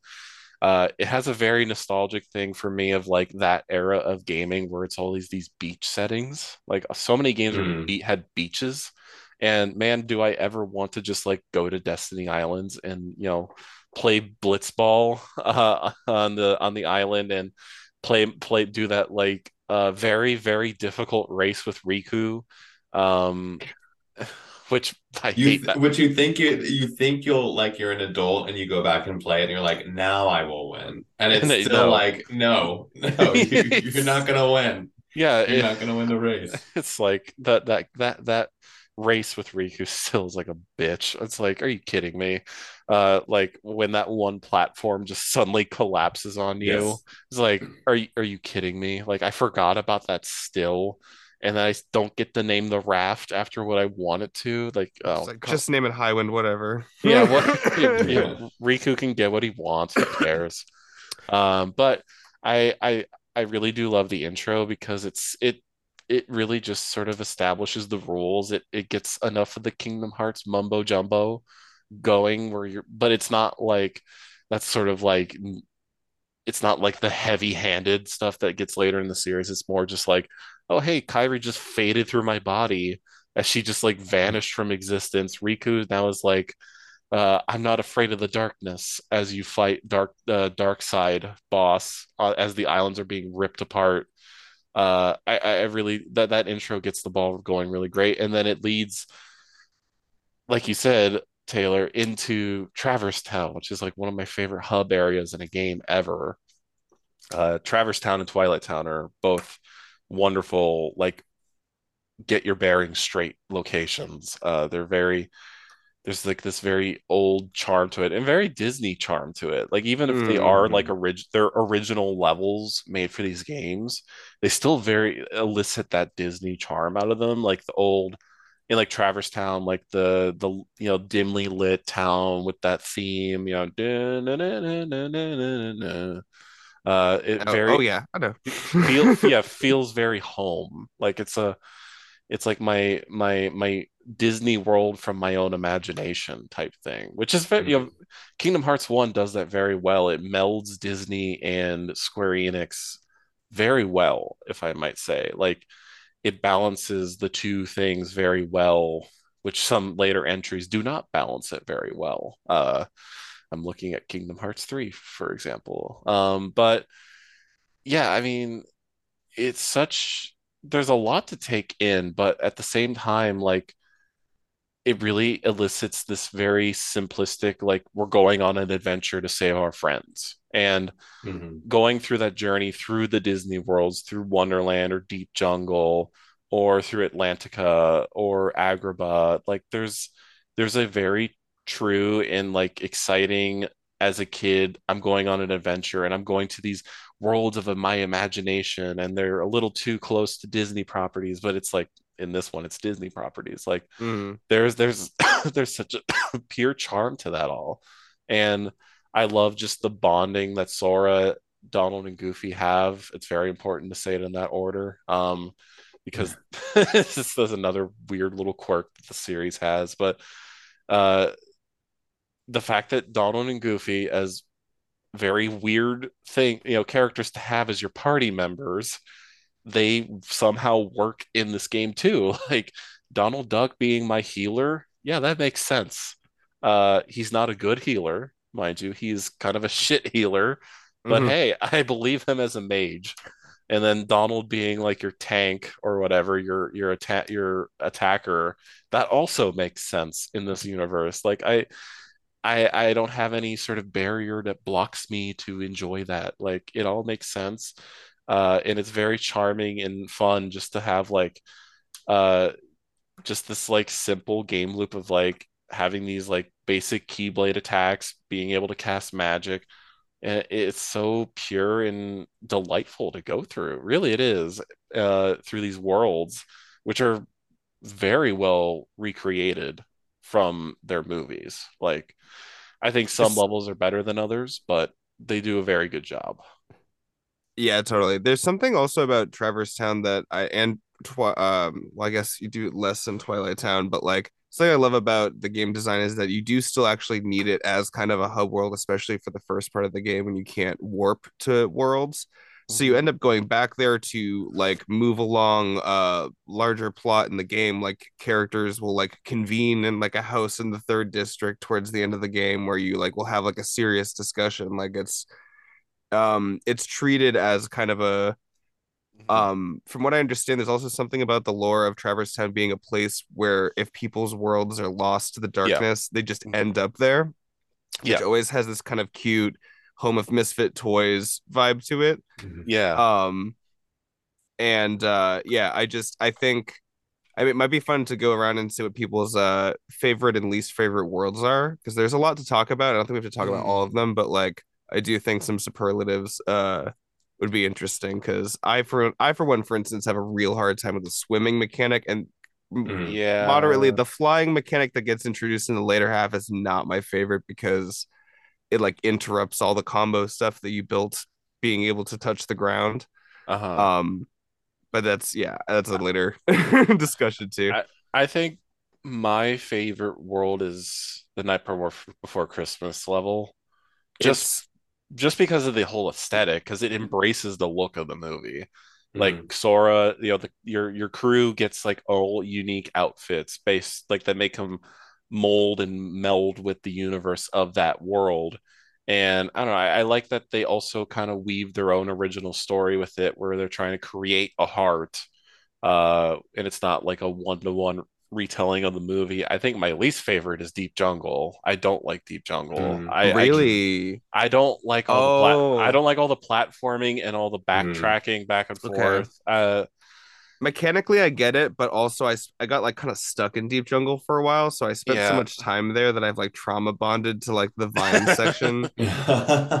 yeah, there's there's parts of Deep Jungle I like. I like I like doing the, the log sliding. Like that's a great recreation. The treehouse set piece is super cool. Like the like jumping out to that raft uh thing, learning you can like climb up and around it and like yeah. Uh I don't know. It it's it's a very uh that level has a lot of weird flagging stuff that yeah. this game does have a little bit of jank in the like sometimes you have to just go do a certain order of in yeah. and out of certain rooms and that's how you progress the story they got yeah. way better about that in two where they literally just tell you this is the next thing to do just do yeah. finish this task yeah um i yeah but that deep i don't hate deep jungle i just get like lost very easily. Oh, it all, yeah, it, that makes no it, sense. It all looks it, it all looks very similar, which you know, it's like it's a jungle setting and it's PS2. It can do a lot of unique looks, but it can't differentiate the levels per se as like later entries do, where they they do I think they do a better job at funneling you down the path and making rooms all look distinct from each other. So I, I you know, I endure Deep Jungle. Let's just put that. And it's funny that the playthrough is on Deep Jungle right now, uh, on the TV right now as I'm speaking about it. It's like it knows I'm talking about it. Um, but yeah, what I guess you know, Nick, what's your favorite and least favorite world of Kingdom Hearts One? I would have to say, I mean, so yeah, I think actually Traverse Town is my favorite oh. um, world. I mean, you, there's not a lot that you do there. I mean, there's a lot that you do there in regards to like advancing the story. Um, mm-hmm. but it's, you know, it only really has like as far as, you know, boss battles or whatever, it only it really only has um that uh, you know, the boss battle before you lock the um heart of the world, right? Um and but I think just from a nostalgia factor, like it really kind of, you know, that is like the one world that I get to and I hear the music and it's like, okay, I can like relax, like I'm playing Kingdom Hearts, you know, and it's just like, I, I really like the aesthetic as well. Yeah. So I'm sad that we haven't gotten like a Kingdom Hearts 3, um, like high fidelity version of like Twilight Town because I think that would be spectacular uh-huh. you know my fa- you know I, I, my favorite world of all time is twilight town i think yeah um, and so like it was criminal that in kingdom hearts 3 we didn't get something fully fledged but i hope that's at some point kingdom hearts series yeah we'll get something like maybe a twilight town and a traverse town that is mm-hmm. like this high fidelity thing because i think like yeah the traverse town of all of the worlds in kingdom hearts 1 for sure like where would I most like to spend my time? You know, yeah. um, if I had like if it was just like me actually being able to go there, it would be Traverse Town. Um, mm-hmm. and then yeah, agreed um, with uh, Atlantica.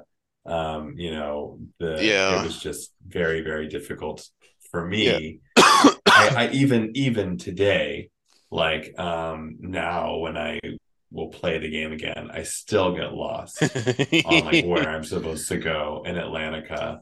I don't know. I don't. I I think that the deep jungle is just like you can still also get lost too, but yeah. I think I, I've it's it's differentiated enough that I have like been able to kind of understand mm-hmm. where I should be going. Atlantica, yeah. I still get I still get messed up. Yeah, I, w- I would agree. I mean, Atlantica and Deep Jungle, I think, are definitely the stinkers of the game. Like, and like, but again, it's not like they're atrocious levels by any means. Mm, they're right. They're just kind of bland, and that you know, uh, uh like the always the trapping of a RP, you know, an RPG is when like levels start to bleed together and they all look the same then you get lost and the game's not clear about where you have to go. Like that that's always mm. kind of like the annoying part especially older games too where you know they didn't have the resources to sort of make things different and all that stuff you know. Unfortunately atlantica got worse in kingdom hearts 2 um but yeah. but that's for a later day um but i mean I, what i what i can say about atlantica i'll give it some points is when i was 10 years old playing Kingdom Hearts 1 for the first time, seeing Sora shirtless was part of some gay awakening. He was like, oh. Me. So I was like, all right, yeah, I'll I'll I'll play this, even though this level is optional. I'll play this level just so I can get some nice mm, cutscenes. Nick in front of the TV saying, "I feel funny." Yeah, exactly. Uh, yeah. The the one last Disney level um I wanted to mention was just uh Neverland because this is an ongoing thing mm. about the way that Neverland is depicted, and I actually really like uh what you. It's not a good depiction of of Neverland, but like of using the peanut of peanut. using Jesus Christ of using the Peter Pan uh characters and stuff i i just enjoy the like kind of labyrinth inside of the pirate ship and then like mm-hmm. the boss battles you do on it and then like the vibe of floating around the clock tower is so nice and that was always my mm. late game save and so like whenever mm. i would mm. boot up my old ps2 copy of kingdom hearts i would just be like hit with that like beautiful music you're like f- like mm. hovering in the night sky above london um there's mm. just this really surreal amount of abstraction between like the place you're at and like the distance, you know, city and stuff. Like, I don't know. It's Big a very ben surreal. Like, yeah, I think it was like the at the PS2 Kingdom Hearts One graphic like capability level. I think it like looks the best. I remember like being like, "Wow, this looks really good." Yeah. For like uh, you know everything, everything else. I mean, I, I guess it, it exists in real life, so you get that structure and I also like I also really like Neverland, but I, I kind of like it for the uh like world breaking type of like ideas. Like, okay, Kingdom Hearts one is set in this like fake world, but there it has Big Ben and there's it's clearly London. And the real humans say, exist. right, real humans exist, and there's this ship that they say is flying through space next alongside the gummy ship, but then it's its own separate world. Like those are the type of things that you know maybe Nomura nowadays would have like taken into consideration of the impacts down the line. But like yeah. you know, at that time, it wasn't something that was really you know fully thought out of. So I kind of enjoyed that aspect of it as well. Uh, yeah uh, also i i me personally i also love uh hollow bastion and uh mm-hmm. the end of the mm. world uh those are two great final levels of the game because aesthetically they're gorgeous like just you know mm-hmm. hollow bastion being that ginormous castle and it's just so foreboding and kind of creepy and you know just you feel like you're entering kind of like you know i mean literally you are you're entering kind of like the evil castle of the Kingdom Hearts universe. And then the the end of the world is just beautiful, like abstract, you know, just broken parts of worlds, just in this like purple, you know, never-ending uh, landscape. Uh, I always, I mean, and plus the music, you know, that's another thing too. Uh, oh, Yoko Shimomura going, uh, going uh, for one, Yoko Shimomura, she's one of my fa- she's one of if not my favorite composers in games. Uh, she's responsible for so many iconic things. I mean, she she's the mind behind like Chun Li's theme in Street Fighter 2 and Guile's theme.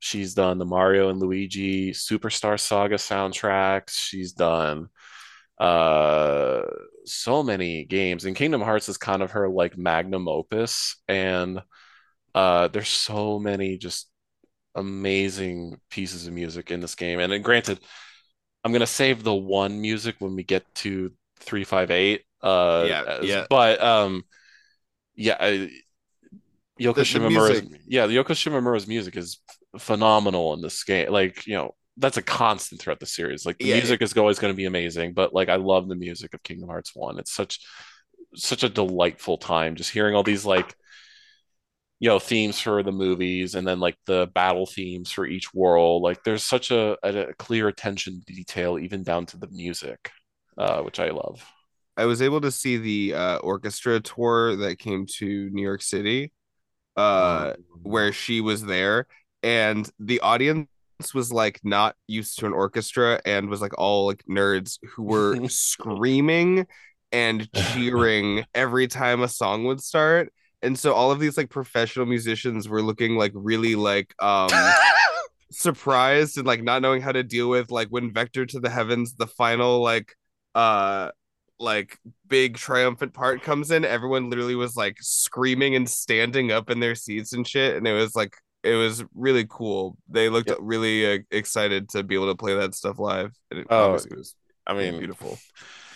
what The, else oh, you go next sorry No, no, I was just gonna say the I mean this is uh on a video game podcast saying this um but actually my ex-boyfriend my first boyfriend in Tokyo that I dated for about three years I'm still close with him um is uh is a developer on one of uh, uh, on one of the games that has always used Yoko Shimomura as Uh-huh. the composer, one of the directors actually.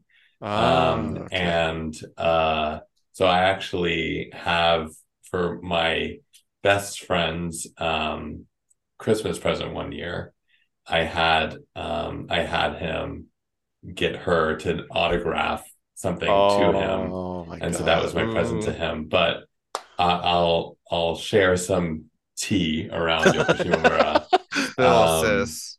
uh, according to my ex, she's one of the most difficult people to work with because she's never on time. So, Really? um, yeah, yeah. So like I, it's funny for me as a fan because I grew up like l- like listening to. I specifically have memories of me listening to the Atlantica battle music, which I do actually like, um, you know, quite a lot. Um, in middle school, in like the you know jazz band um, Mhm. that I was in, you know, I, I was a piano player, one of two. So when I didn't have to play the piano, I would sit in the back of the room and listen to Kingdom Hearts um, soundtrack on repeat. So like I have been a massive fan of Yoko Shimomura. So it was kind of like a, you know, bringing down to earth when I was like, I can't understand why you don't like her. And um, he was like, well, you don't work with her. You know, and I was like, okay, well, yeah, fair point, fair point. But I'm trying to, I'm trying to find, yeah, like exactly, exactly. Yeah. I'm like, I, I'll, I will take a delay in a video game if it means that we get like good Yoko Shimomura um, music. But I do have to say that when I found out that she was um that there was like time constraints around the music in Kingdom Hearts 3 and that's why we got like some of the music that was written by other composers. I was like, huh. Hmm, you know. uh that I mean that makes sense. Uh but to, you know to she can make even the most you know for example she can turn a piece of shit like Final Fantasy 15 and make it actually kind of cool because she did the music for that game and the music she did for that game is fantastic and it's like Yeah. wow that's the the one good thing that's, that's like the one good thing about Final Fantasy 15 is the music she did uh The lighting is pretty. I will say, Final Fantasy 15, your lighting is pretty. yeah, okay, we found two good things in this game. Uh, meanwhile, I have to push a car listening to Florence and the Machine. Oh, go fuck yourself. I really like that cover. Actually, I, I think it's sweet. you're, you're telling me that you enjoyed having to push a car two feet to that song? Oh, Listen, mother. Kingdom Hearts has me in the mood to accept and move forward in life with love. So, uh, maybe maybe pushing the car is good. Oh. Um, one one day I will say properly why I hate that game, but we are not. But the point being, Yoko Shimomura, you know, everything she touches is gold, and you know, I can I can literally right now hear the Destiny Islands theme playing in my head. You know, like that is so ingrained into my mind that like catchy island beat that is just worms its way into your head and becomes like a little like you know parasite in your brain. It's like yeah, the, um, like, dearly beloved. The title, oh my god, I can't believe the fucking game. Dearly beloved. It's one of the most beautiful pieces of music. Also, the ways that she extrapolates on it in like Kingdom Hearts three, the way that they like that was one grander. of the most beautiful things about the whole Kingdom game. Kingdom Hearts Kingdom Hearts three was just the way that they redid Dearly Beloved again with this kind of you know Full. counterpoint melody to it yeah i mean uh, dearly beloved i think is beloved is such it's such a great way to just get you into the mood. It has this very beautiful melancholy to it. It's very soft and sincere tender. It's i mean what else can I be what else can be said about dearly beloved? I'm sure that beloved i'm sure everyone has their sort of story with it. I mean I, I mean again it's another thing. It's like i can hear it in my head. It's just it's always there and like in the back of my mind and I think about him. It's like I can hear dun, dun, dun, dun, it's I I my god it's it's my phone alarm it's my uh, it's been my ringtone back when you could buy ringtones I would have oh. like a shitty mini, mini version of it like uh, so funny but uh yeah there's so much to Kingdom Hearts and we've we've not really even touched the sort of really very sweet, very sincere story of the game. I mean, granted, you really don't engage with the story of Kingdom Hearts 1 for most of the game with the Disney worlds. It's only when you really get to Hollow Bastion is when the game kind of like picks up steam again and like, you know, it starts dropping all the Kingdom Hearts mumbo jumbo on you about uh, Ansem, Seeker of Darkness, uh, Riku being possessed by him, the seven princesses of heart, all this like nebulous concepts that the game is like dropping at you on the last quarter mm-hmm. quarter of the game. But i think at the the sort of emotional through line though of sora and kairi wanting to get back together again is a very touching beautiful little story. And, and also sora trying to get riku back like trying to bring together this friendship that you had with two people where you're not sure who one person is and you're trying to find the other person who's like running away from you basically uh, becoming a different person is a very touching and sincere little story. And you know there are some like cringy little moments where sora is just like kairi kairi's inside me.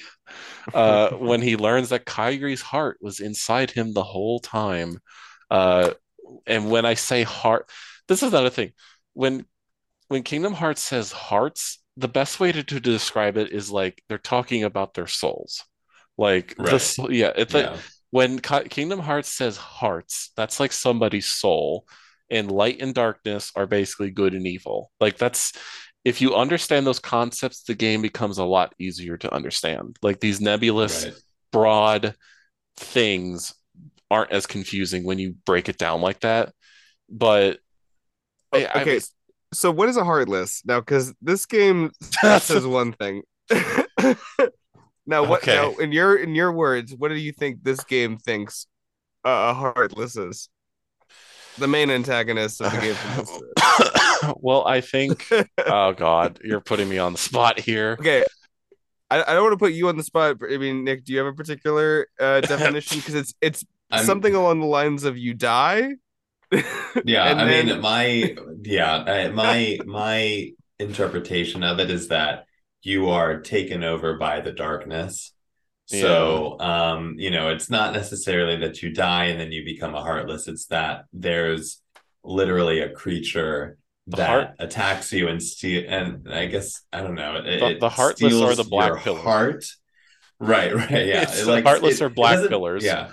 It doesn't ah. your heart, it like releases your heart. So it's swallowing your body into darkness, which then turns it into a heartless. Um no, that's a yeah, really good so, that's a good yeah. version of that.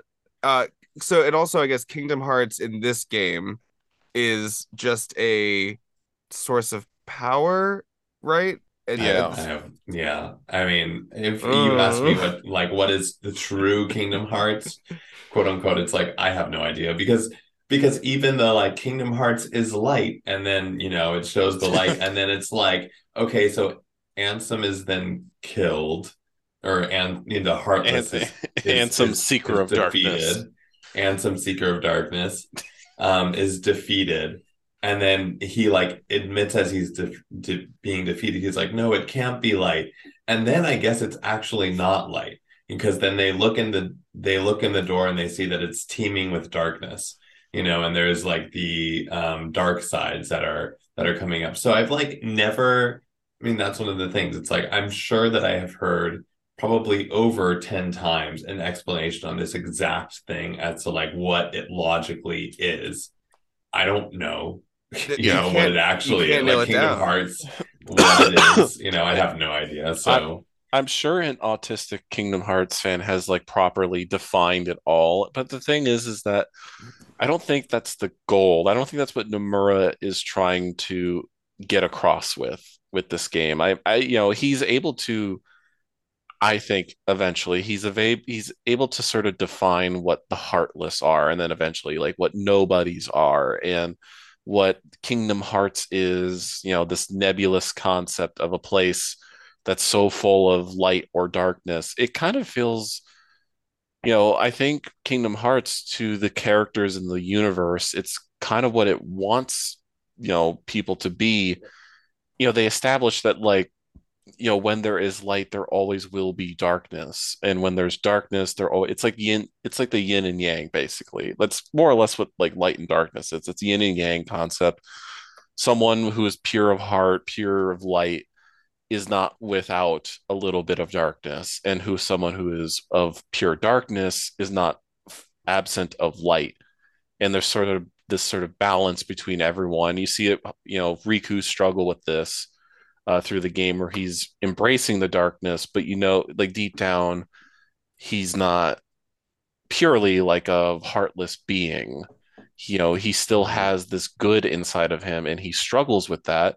You know it feels very much like you know when you are like a young teenager trying to wrestle with your own sort of negative self perceptions of the world and yourself i feel like that's more or less what riku's going through. I mean you know granted sora's kind of like the, the outlier in this because apparently he's like all good and all light and that's okay. Mm-hmm. um but that doesn't matter. You know Sora is kind of like the emotional core of the of the series. He's he's the vessel for you as the player to engage with what is going on on screen and what is happening.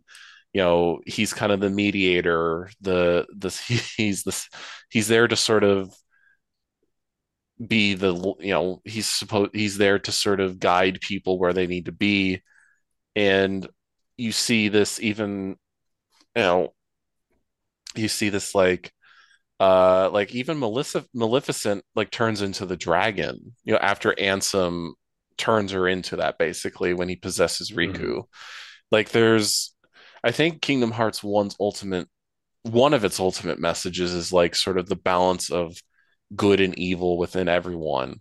You know, it's a very universal truth message that it's trying to elicit to its players, you know, and for a lot of players, they were very young, you know, young kids, young teenagers.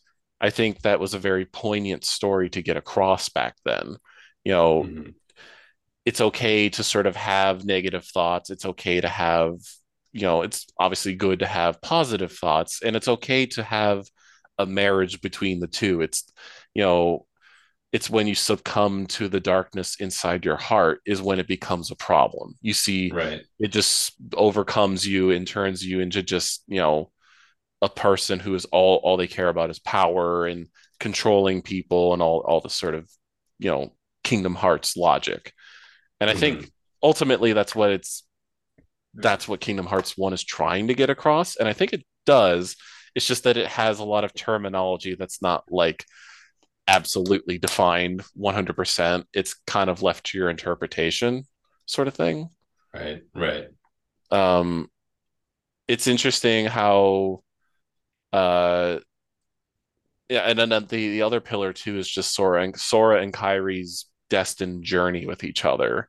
You know, Kairi Kairi is a fascinating character to me. Uh, being one of the seven princesses of pure light, you know, and she's sort of like always destined to be with Sora. She, you know, Sora wants to share his the Paopu fruit with her. Um, but I think what I love about their relationship is that, you know, whether or not you want to, you know, granted, this was before Kingdom Hearts 3 kind of like, you know, wrote down that these two have, you know, pure romantic feelings for each other. You know, I always view Sora and Kairi's relationship as like, hey, when your friend moves away for like a year or two and you're like trying to, you know, are they truly in your heart? Do they think about you day to day all the time? and with Sora, it's like literally he has Kairi inside of her. Like he just doesn't know that yet. It's like coming to truth about, yeah, if you're truly bonded with someone, you truly connect with someone, if you're true friends and you're always thinking about each other, yeah, they're going to be with you even when you least think about it. And I think that's a very touching message, especially for, you know, the audience that was playing this game. Yeah, super. I mean, that was like what I had mentioned when I you had asked what like Kingdom Hearts means to me, right? Is like those were the topics that I touched on. Mm-hmm. I think it's like, you know, um it is really helpful whenever you're lonely or whenever you're like struggling um to just kind of reflect on that like okay, yeah. Um you know, you have your good friends and even if you guys move away and I, I mean I feel that now like I can be disconnected from some friends for a while, but you go back and kind of like immediately um, you can easily start up again. I started like my Instagram, restarted mm-hmm. my Instagram like after five years. And it was kind of amazing to me that like there were people that I hadn't talked to in five years and it felt like we were just picking right back mm-hmm. up. And I feel like that's a testament to kind of that central message of Kingdom Hearts, which is, you know, teaching its younger players that, hey, you don't need to be in contact with somebody 24 7 they don't need to even be living in the same city as you for you to like form a special bond and maintain mm-hmm. that bond throughout yeah. life right yeah I, I think that too i think it's also kind of a unique thing too because you know we all kind of sort of sit in this sort of large circle of twitter space that we are and you build friendships with people you know, in you know many cases like thousands of miles away, and you're never sure if you're truly going to meet each other. But I think that's kind of like you know Kingdom Hearts to this sort of thing. It's like when you you know you've made a personal impact on their lives, and you know mm-hmm. that you and that other person share something that is just honest to goodness truth you know true like it doesn't matter if like hey i'm messaging you every day checking in on you. It's like hey if you know in your heart of heart that they they know the impact you had on their life then it doesn't matter. Like they're always going to be with you you know maybe not directly thinking about you every moment but at least they know that like hey this random twitter mutual i've been friends with for like x amount of years like they really did a very positive thing for me. They made me mm-hmm. snap myself out of a out of a bad spot or they gave me advice or something. You know, mm-hmm. that sort of thing I think is just a un- like it's a kin- it's a Kingdom Hearts uni- Kingdom Hearts universal truth. And I think, you know, that's the beauty of like Sora and Kairi and I, I still think about that ending CGI movie when the two of them are on, you know, finally meet again, you know, since, you know, before they were separated on Destiny Islands, and then they're suddenly ripped apart again as Kairi goes back to Destiny Island and Sora still has to go find Riku.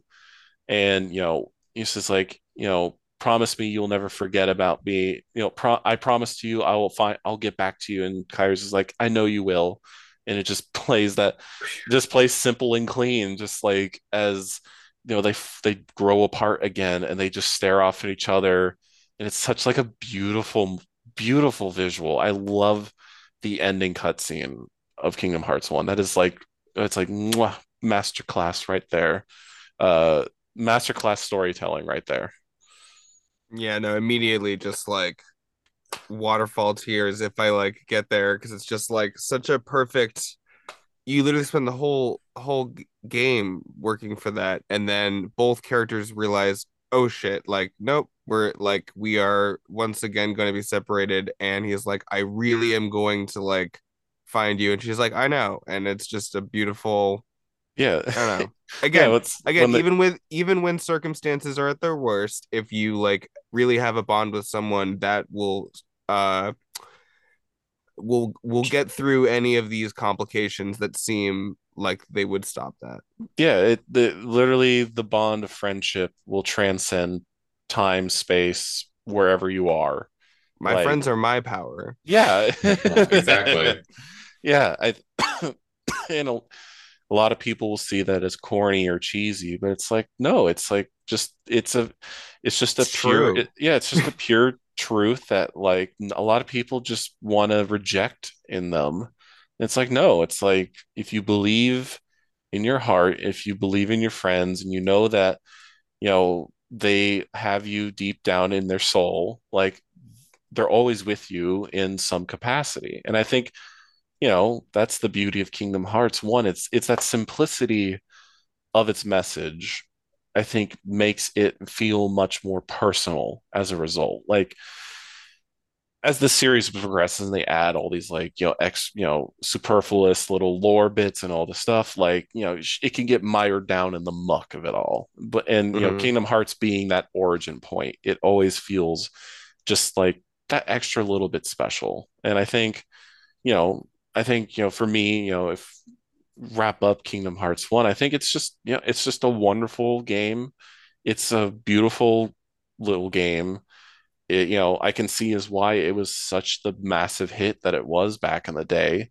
You know, it's really just a it's just a great game. Like uh, th- through and throughout, there's so much to do. Like we didn't even talk about like the bonus boss fights like Kurtzitza or was it Kurtzia? I can't I can't yeah, pronounce that name. I think it's like Kurt Zisa. Yeah, which yeah. was the fan the fan vote submission. I remember that a fan yeah. got to vote that char- name that character. Um, there's also I will say Riku's oh, yeah. second time in Hollow Bastion was a real motherfucker. Oh, uh, when, you, when, you, fight him, and then there's an unskippable in the original unskippable cutscene. Oh, that like yeah. you know you memorize like Riku's whole spiel because he's being oh. possessed by Ansem, Seeker of Darkness, and so he does this whole, you know, release Kairi's heart, lead me into everlasting darkness, and you have this like you know one and a half minute monologue completely memorized because you keep dying to this stupid right. Sonic yeah. Blade thing he does at the end one, two, three, Sonic Blade. Uh, yeah. Oh god, but which granted that does get fixed in the final mix version. Uh, right. But yeah, yeah. But I think you know to wrap up Kingdom Hearts one, yeah, it's just a great little game. It's a great launch point for the series, and I, you know, hey, I everyone should play it. Honest to goodness, everyone should play Kingdom Hearts one. Like it's yeah. not mm-hmm. it's not a bad controlling game. There's there, it's a fun game. There's a lot to do. There's a lot of secrets to uncover. There's a lot to do. I mean, granted, I'm not one for grinding to get the ultimate keyblade. Uh, that that shit can fuck off. I'm not doing all the synthesis runs. The uh, Moogle shop though is so cute, and I'm yeah. not super into that. But my boyfriend is like really into the completionist side of those games. Oh so boy. like he's doing all of the like farming and doing the like special mushrooms that will give you like a certain like alloy that you can bring back to the Moogle shop to get like uh to you know finish the cookbook so that all the Mickey emblems are on everything inside of Jiminy's journal. Like yeah, if you're in, if you're a completionist, Hearts, there. Yeah. I think Kingdom Hearts one and two are yeah. the only games that I've ever platinumed. So yeah, mm, okay, I've done all of those. Oh damn, you played critical mode then? Oh man. yeah, I have. Oh, I played. Yeah, i I, I will save that too. But I, man, even the hard mode for me is like tricky. Like mm. I can't imagine you guys playing critical. That seems like you know truly built different difficulty uh, to beat Kingdom Hearts 2 and 1 on critical. Uh, but there, I will note the critical modes are well thought out. Like compared to most mm-hmm. games where it has the hardest difficulty, Kingdom Hearts actually does a good, very good critical mode uh, or hardest difficulty mode. So that's a little bonus too. I think we'll get to critical run when we cover two later on in the year. Mm-hmm. Um, but yeah, everyone should play Kingdom Hearts. So I think that transitions transition us into the next game of the the 1.5 collection, which is Chain of Memories.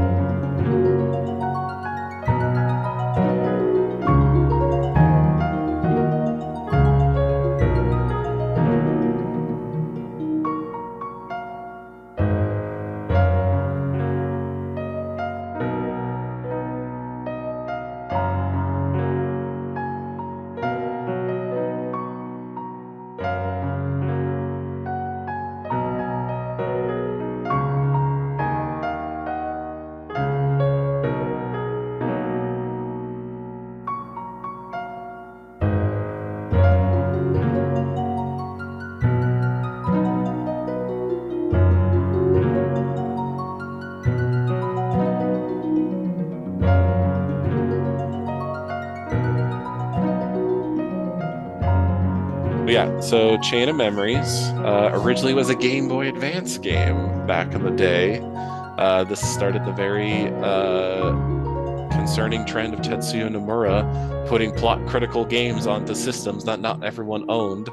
Um, but this originally came out in the Game Boy Advance uh, December 7th, 2004, and it was later re released on the PS2 uh, as Re Chain of Memories, also introducing a Tetsuya Nomura's penchant for very strange named games. Um, the PS2 version came out December 2nd, 2008 in America.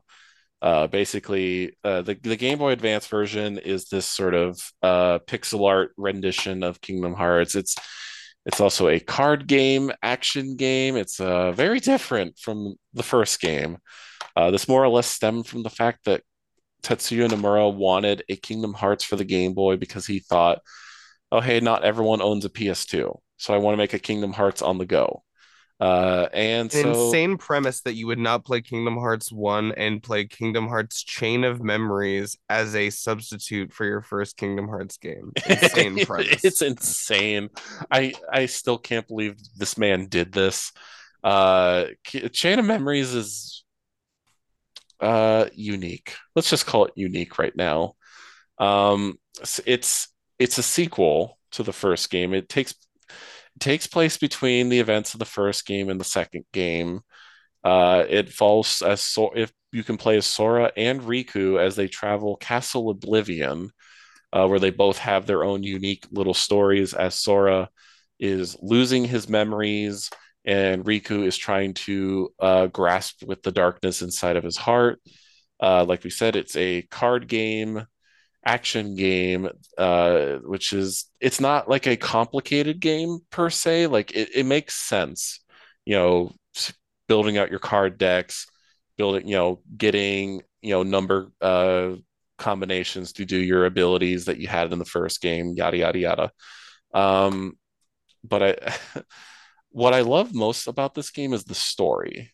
I would say this this is some of my favorite Nomura writing uh, out of the series, especially when it comes to Naminé, who's what who's one of the new characters in this game, uh, including also some of the uh, uh clowns from Organization Th- Organization Thirteen that uh, get introduced here. But um, so yeah, what uh, Nick, what do you think about Chain of Memories? Uh, I mean, I had Chain of Memories um, uh, for Game Boy Advance. Mm-hmm. I never completed it on the GBA. Um, I I specifically, I just I don't think I was capable of of completing it because I got to the last um, battle with Marluxia, and that is where I gave up. So yeah. you know, I wouldn't be somebody who would go to the very end and then just be like, well, I can't do it anymore. I guess I'm just going to give up. You know, it was like I probably spent hours upon hours trying to complete it and just could not. So it wasn't yeah. until I actually um, uh, got re Chain of Memories and I when I was in college that mm-hmm. I was actually able to um, complete it. Um, and yeah, I mean, I, I, really love the story. I love all of the characters that they introduce. Um, some of my favorite characters of the organization are um, people in uh, that were introduced specifically in Chain of Memories. Yeah. And I really loved the self-contained stories of one, Chain of Memories, Days, and then two. Like I, mm-hmm. I really think that was like kind of the height of Kingdom Hearts storytelling for me. Mm-hmm. Um, where it didn't feel like things, yeah, it still felt a little strange, but yeah. I felt like I could still like conceptualize everything that was going on. Um, yeah. And so I like, I really like the story elements mm-hmm. um, mm-hmm. in Chain of Memories. Uh, gameplay wise, you know, it, um, I actually had started playing um, all of the games again, and I, I beat one, you know, for this podcast. I beat one, and I like stopped in the middle of Chain of Memories. you know, I was like, uh, it, it's it can yep. get really repetitive. Oh yeah, definitely you know, and it, like you're saying, it's like a slog. Um, I mean, some of these games can be a slog, and I think for me, because the deck, I mean, as with most card games, it's like a random number generator essentially. Mm-hmm. You know, you kind of are stuck with whatever you're given, and it's really kind of difficult to like say, okay, I want to do this thing, and like get to that point relatively quickly. Like it is all pretty random. Yeah. So I think the gameplay really kind of limits it, but it has a really good story that I think you do get the payoff if you're playing through it for the first time. Uh-huh. Eventually, yeah. And what do you think, Taylor, of Chain of Memories? And I think you have a lot to say. uh, so, so first of all, I uh, went from playing Kingdom Hearts one to then playing Kingdom Hearts two. I didn't know Chain of Memories existed, so I was one of the many people like you know whiplashed by the opening and then sub, you know subsequent hours of uh, Kingdom Hearts 2 where I'm getting all of these characters that I should have apparently known about. Um, so I, have only gone back to uh, Chain of Memories in retrospect. Um, I think the GBA, which I played some of that on emulation, and I do think that some of the like translating Kingdom Hearts 1 Kingdom Heart 1 Kingdom Hearts 1's aesthetic to GBA is has some really like charming effects. Like yeah. Traverse Town with like the GBA um like sound chip is really cute. Like mm-hmm. some of that is great. The however uh specifically the little mermaid level music is really bad in the gba one. Like the trumpet sound is so jarring and awful. Um I I the thing that's cool about this game is that it leans on mechanics uh in a way that I feel like they learned to like not do so hard, which is make it so numbers heavy. Where as you were talking about with the deck, you can just build yourself into like basically like a hard lock or, a, or a soft lock uh, situation where you don't have enough uh, cards and you, this game you kind of procedurally generate the map in these cubes sections as you go through uh, by using these different modifier cards. So it's cool because you're kind of designing these um, skinned levels uh, that are themed after things from the first game. You were kind of replaying through the events of the first game with everyone uh, having their memory wipes, basically. Um, and it's interesting in that respect, but it also does become very grindy it becomes very uh you know you get stuck into these boss battles that you just run out of cards. You can run out of cards and not be able to act like there's no free swing like in mm-hmm. every other kingdom hearts game there is no free attack. Um it has to be part of a card thing. Um mm. so i think it's it makes a lot of bold choices that don't really land for me. It sure um, does make choices. Um story, story wise, I will be honest, I don't love the music in Castle Oblivion, which is one of the hardest because there's so much of it in the cutscenes. Is that I don't love the weird ominous uh, keyboard thing. Yeah, but I do love the characters that we first meet here, like uh, Axel, obviously, oh, Larxene, yeah. uh, Cunty Boots, Twirl. Yeah. Uh, there's a lot of really good character work in this game. Yeah, it's such an interesting thing a chain of memories like i will like Kingdom Hearts is a series, like the mainline entries are your sort of standard action RPG fare where they control as you expect. And then the sort of quote spin-offs try to do something a little different. Like Chain of Memories of it was the first one. Birth by Sleep also kind of does its own little unique. It's kind of the same thing, but like streamlined sort of thing. Dream Drop Distance has its own quirks. You know, this these sort of you know the side games, if you want to call them that. They always try to do something different, and Chain of Memories kind of falls flat for me because like at least when I've played it, it's like when I learned that like Sonic Blade uh broke the game, uh I was just like, well, guess I'm doing that for like 20 hours. Like it's unfortunate because I can commend them for trying to do something different and it's such a very different thing like a card game, action game sort of thing, like where card games are much more like classical turn-based uh, like gameplay.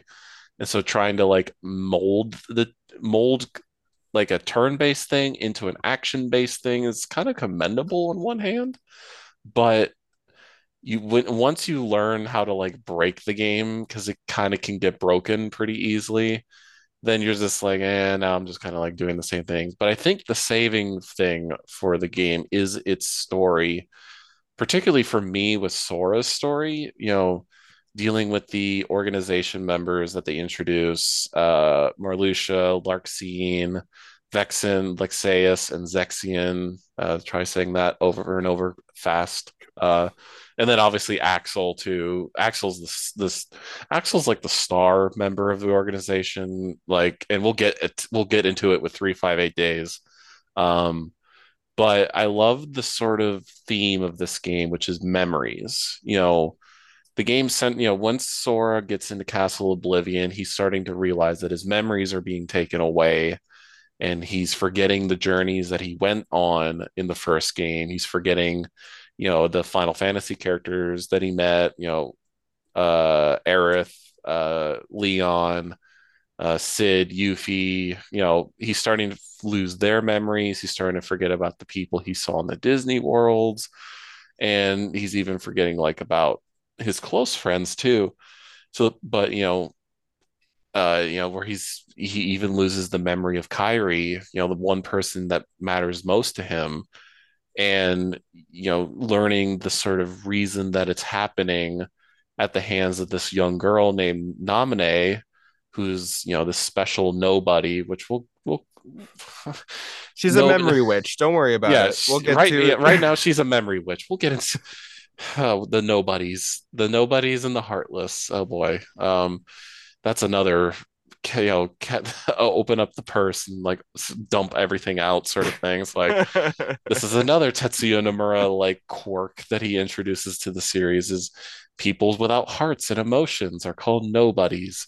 Uh and if well no they're the bodies of people who lose their hearts, hearts. especially strong people they're their corpses turn into nobodies who then desire hearts to become people. yeah, and if you're an original character who's not a Disney character and who's very attractive, you become one of the organization members.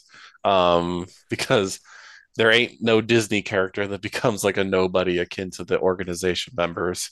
Mm. But I, I love this little, like you said, Nick, it's this little self contained story about memories, about what is real and what is not real you know, and even this sort of like little thing that you know Sora has with Naminé, it's like the fake memories become are they actually real memories at all? Like is Naminé's sort of, you know, as she implants these memories into Sora, are those even real?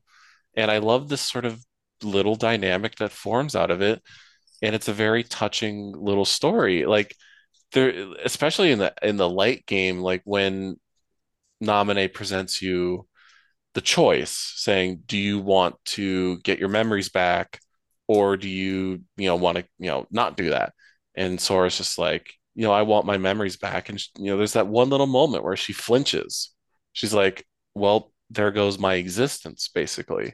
Hmm. like that that's a that's a very that's a very kind of deep thing to impart on young especially for game boy like which is pretty much kids.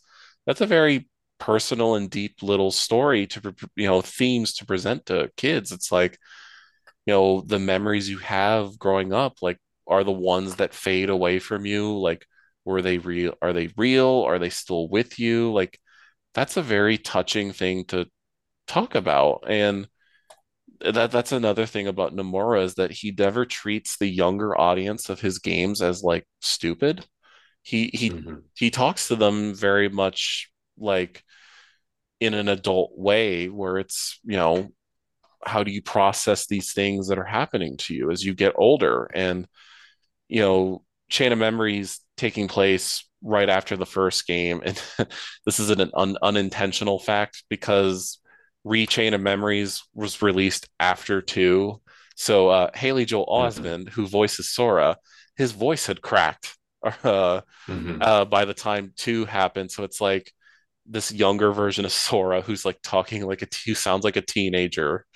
Like right. I, it's kind of like an unintended thing where it's like, yeah, Sora's growing older in his memory, you know, you choose which memories you want to kind of remember vividly in your mind and then which ones kind of get compartmentalized like i don't know like to me that's a very touching thing to experience especially if you're younger like i think that's the beauty of nomura is that he always treats these very broad ideas to you know younger people but he never like sugarcoats them he never sort of downplays them or dumbs them down. No, he presents them as just sort of things that are happening. And how do you how do you best deal with it?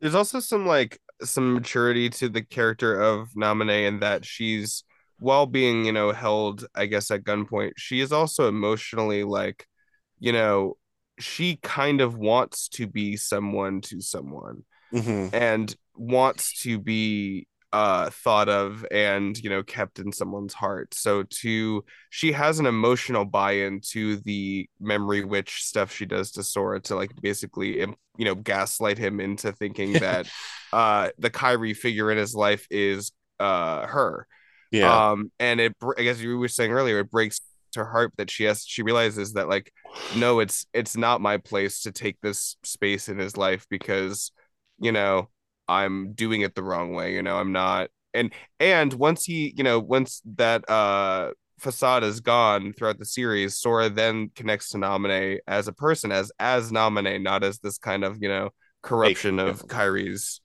memory. Yeah, with yeah, because you know Naminé is like a in this game because this is really the one game she has like she's like a main character. Like her sort of creation of being born from both Sora and Kairi, which is why she's able to sort of manipulate the memories of Sora in it to an extent. Like, I think that's a very like her story is very sad in a way. Like, she clearly she just wants a friend to call her own, and the only way she knows how to do it, and granted, the organization puts her up to it you know she wants a friend and her only way of doing it is to sort of re you know you know you know she has her little drawing book and she's drawing herself into the memories. And it feels very true. I mean that's such like a a very young kid thing to do especially if you're more of a loner type. It's like will you kind of imagine what it's like to be you know the outsider and you want to be like with this established trio of people. It's like, well, it's very just honest, like a very honest kid thing to feel. And it's, you know, I commend Nomura for being very, very tender with her story. And it's, it's, you know, it's very heartbreaking to see the ending of her story the way it plays out. But, you know, again, Sora, the best, most purest little angel on, you know, in the face of planet Earth like in a way he creates like a happy ending in the melancholy where he's like you know it doesn't matter if you know the memories maybe weren't real at least you know they're still memories at the end of the day. Like that's still a very touching message that he's trying to get across. Like sora's kind of like the the vehicle to sort of give the ultimate white pill as it were to the universe. And I I loved, you know, people can like ridicule or lament that Sora is like a big big doofus who like only thinks in the positive, but like for a lot of people, like, you know, having that positive out, you know, positive character that can impart on you something very touching, I think really speaks volumes to just this this game's singular little story. And I love that about it. Like it, it's such a well-handled story. I, I love how I mean I think it it's a testament to Nomura's storytelling ability that when you are watching Sora, you get frustrated with um, the fact that you know Kairi is slowly being you know replaced by Naminé. Um, for people who are like invested in the story um, from Kingdom Hearts One, you're like kind of offended that mm-hmm. suddenly they're they're they've completely replaced Kairi with Naminé. mm-hmm. um, and despite that, like you never have like any ill will towards Naminé herself, you know, which I think is is you know very interesting when. Oh, yeah. You get that when he's given that decision, you can keep my memories with you, or um, you can keep my memories that you have with me, or I can, you know, replace them with your old memories. Mm-hmm. You're like, you're like, God, does it have to be that decision? Can it not be like both? Yeah. Because, you know, even though it's funny, Naminé was never has never been in Sora's life, you you still come to think like, oh, that is really sad. And I think it's like really well expertly done. It's not just like um, from the beginning there was, you know, um, oh, it's now nominated I'm completely focused on. It's like from the beginning, it's like, oh, wasn't there another girl, you know, that we hung out with a couple, you know, a couple of times. And so it's like you're kind of watching Sora go through this um life that he had with her and like remembering every this life that he had with her which didn't ultimately exist and so i think it's right just you know again um really is artful, skillful mm-hmm. of Nomura to make you have that empathy for this girl that really, you know, there's no real backstory for that, mm-hmm. you know, that you have any, you know, relation to beyond this game. Yeah, I agree. Like, that's I think that's always uh, you know Naminé is kind of the first example that the series does where it and heck Naminé is not even the only character that gets this treatment. Like replicant Riku makes his introduction here. And replicant Riku has a very similar story. Like okay yeah I know it's a silly name replicant Riku we'll get there. But this is a thing Nomura's done where he's kind of like implanted these characters who don't get the sort of idealized happy ending that we as players and fans want you know grant you know heck the next game we're going to yeah. talk about the the ultimate example of this in Xion but you know I love that you know Nomura has a very just like pure-hearted view that like anybody who's any everybody in this series deserves happiness whether it be you know no matter where they come from or what their reasoning are, like there's still a reason to fight for them in a sense that there still is a reason to think about them or think, you know, remember the, you know, the good inside them. I mean, the fact that the game ends with Jiminy writing into the notebook, you know, thank Naminé, you know, as Sora knows that he will not remember Naminé after he gets his memories back, she's going to fade away, but at least there's this one thing telling him that like there's this person waiting for you to you know get the sort of conclusion that she you know as, fans we want to see her has. And i think nomura's cognizant of that. Like he always lays lays these little bits and you know spurts of like these characters who endure arguably very real emotional like hardships throughout their stories. You know, Naminé is one, or you know, Roxas is one of them, or you know, Roxas, Axel, Xion. I mean, because those three go through it uh very much so. But like it's like going through this hardship, these, you know, extremely, in, you know, traumatic moments for these characters. And it's like by going through this, these hardships in life, you know, much like in the way we all go through our own sort of like valleys of just like things are just not going our way. Like, why can't we just get something positive to get us out of the darkness? Literally, get out of the darkness. And Nomura is able to let us finally have these characters have their moment to escape, you know, all of this. You know, I think of like the Birth by Sleep trio enduring arguably so much, you know, like Aqua being stuck in the realm of darkness for like a decade. Like there's so many of these like characters and Naminé I think is like the first time that he really experiments with this idea in the franchise of like you know putting a character in there who has to endure a lot and doesn't get what they want at start but it's you know through us as the player and you know as you know controlling sora we get to have this sort of like we did it we completed this we finally set things right with them. And i think that's beautiful. Like not many games are willing you know are granted that liberty to sort of set plot threads in motion and then come back to them much later on. And it's like a that's kind of like the beauty of a long running franchise like this is you can set you can have these like self-contained stories but like there's still like payoff you know literally decades that are yeah. in the making and you know chain of memories as much as like nomura didn't want this per se to be like a big story game like there's still payoff to be happening much mm-hmm. later in the series mm-hmm. like yeah, I mean, the heck, you know, replicant Riku gets his his his uh payoff in Kingdom Hearts 3. You know, a character we all thought was dead. like Yeah, I mean, I think I think now like we it's like okay, now that Kingdom Hearts 3 has come out, I think we all can understand how Nomura works, you know, but back then like with Birth by Sleep, with Chain of Memories, there was no guarantee that there was going to be a payoff. Mm-hmm. So like you were kind of like left well, how, you know, given the mechanics of the world, how do you get a payoff for this?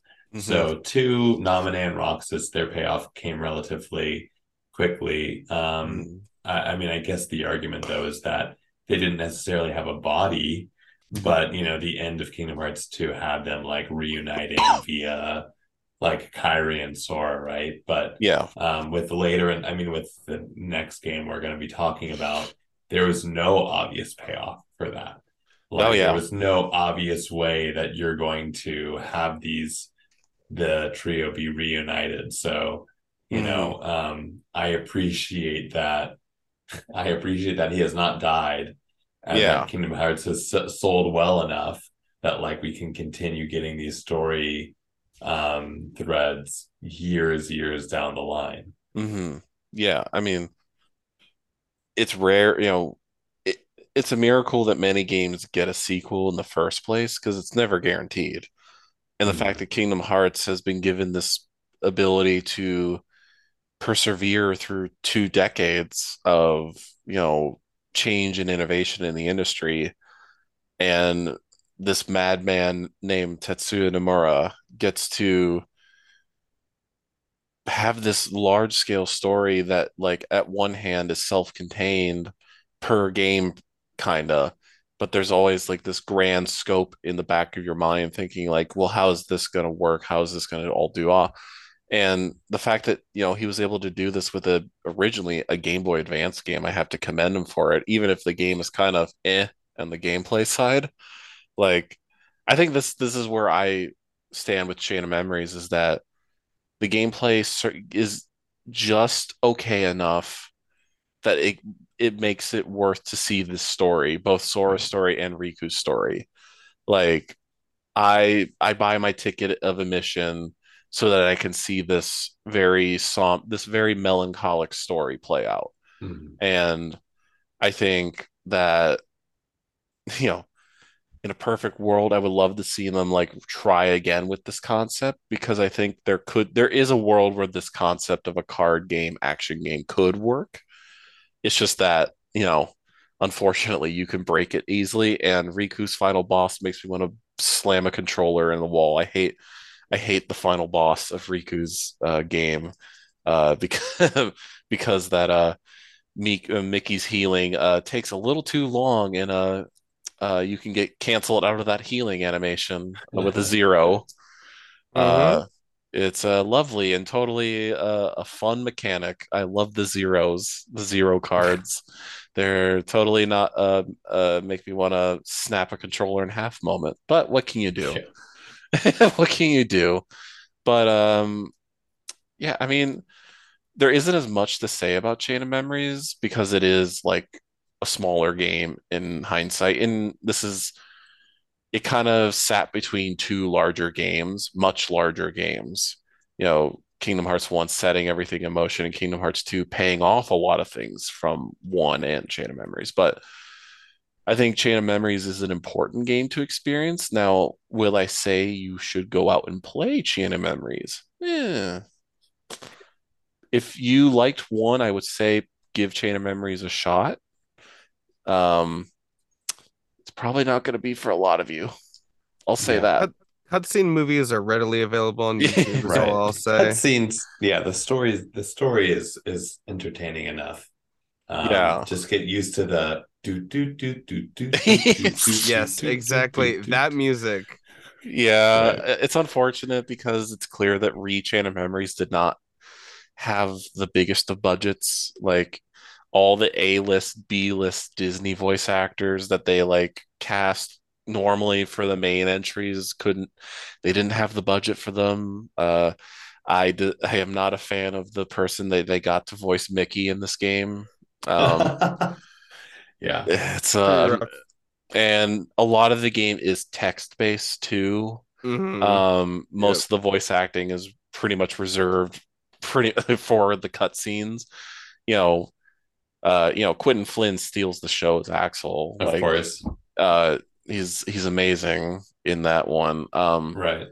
But yeah, I mean, if you like Kingdom Hearts 1, give Chain of Memories a shot. But yeah, I mean, like we said, there's cutscene movies. Just, you know, be ready for the music and be ready for some uh, budget cuts uh, at places. But, you know, I think Chain of Memories is an in the grand scope of Kingdom Hearts. It's an important game to experience to yeah. say that you played it. So, yeah. Uh, is there any closing thoughts, Taylor, on Chain of Memories, or we good there? I'm all good. All right, so I think this transitions us to the final game of tonight, which is Kingdom Hearts 358 Days Over 2.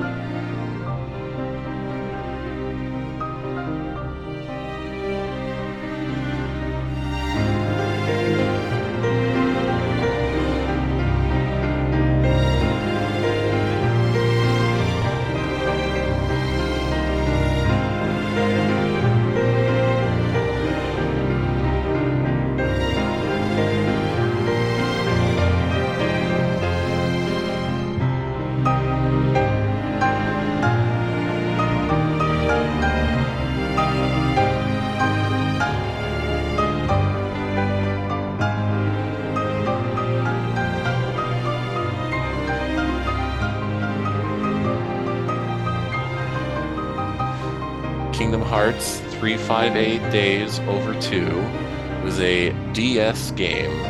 Originally came out back September 29th, 2009. Uh, this game was also ported to the 1.5 collection, but sadly reduced to cutscene movies. Um, so this game, you play as Roxas uh, with your two friends, Axel and Xion, as you work as organization members.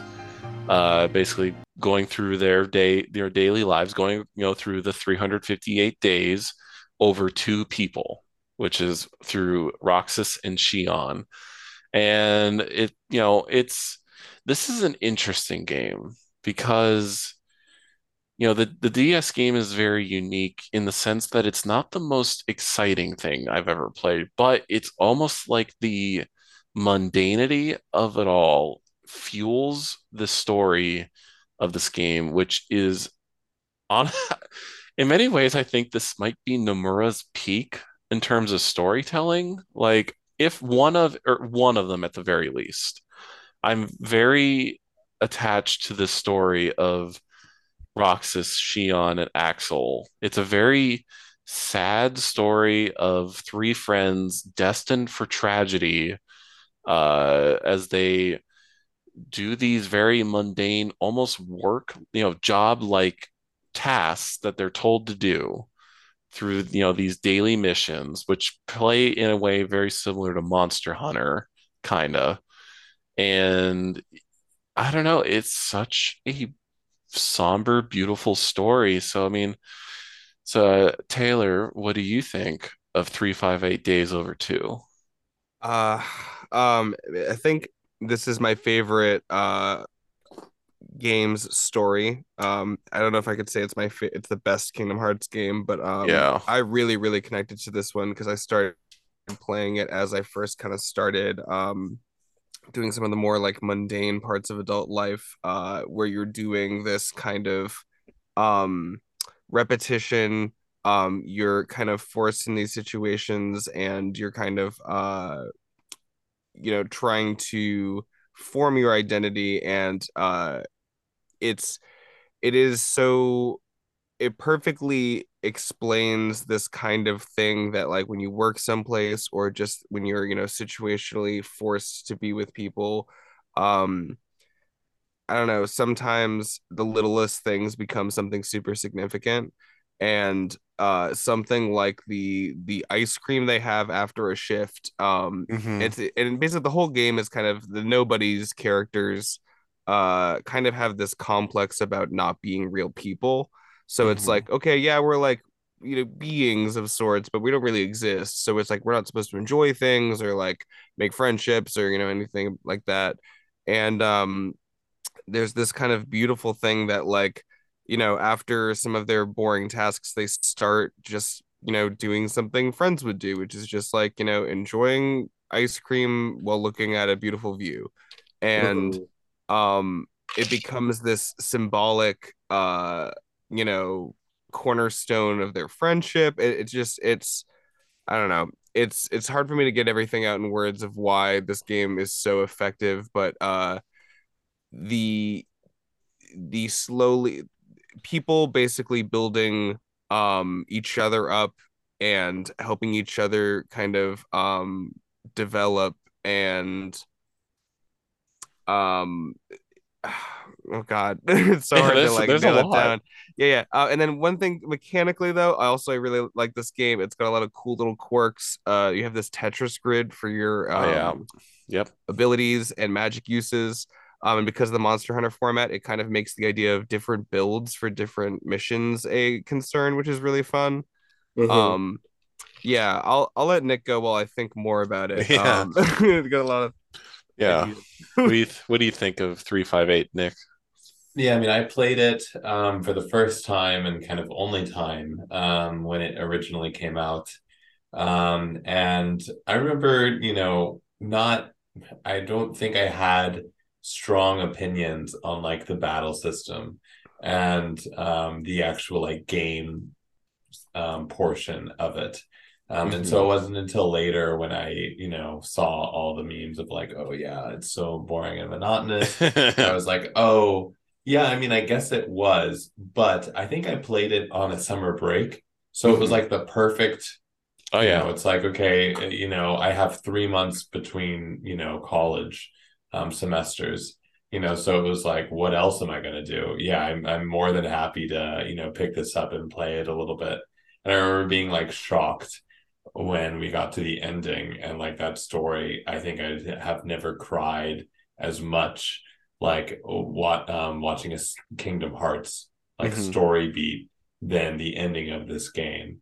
Um and it was like it was crazy how emotionally I was invested in um these people because this came out after Kingdom Hearts 2. Yeah. So like my my going into it, having played Kingdom Hearts Chain of Memories, Kingdom Hearts 2, was like, oh, this will be like kind of like a fan servicey thing. Mm-hmm. Like people really like the organization members and were really curious as to what they were doing mm-hmm. um, day to day. So it will be this kind of fan servicey thing that, you know, we already know what happened um, to everybody at that time. It's just filling in that year.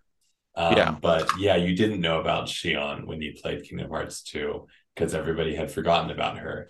Um, you know, do I know if Nomura, when he was planning Kingdom Hearts 2 and Chain of Memories, if he um, had like all of this in his brain? I don't really know. I would say probably not.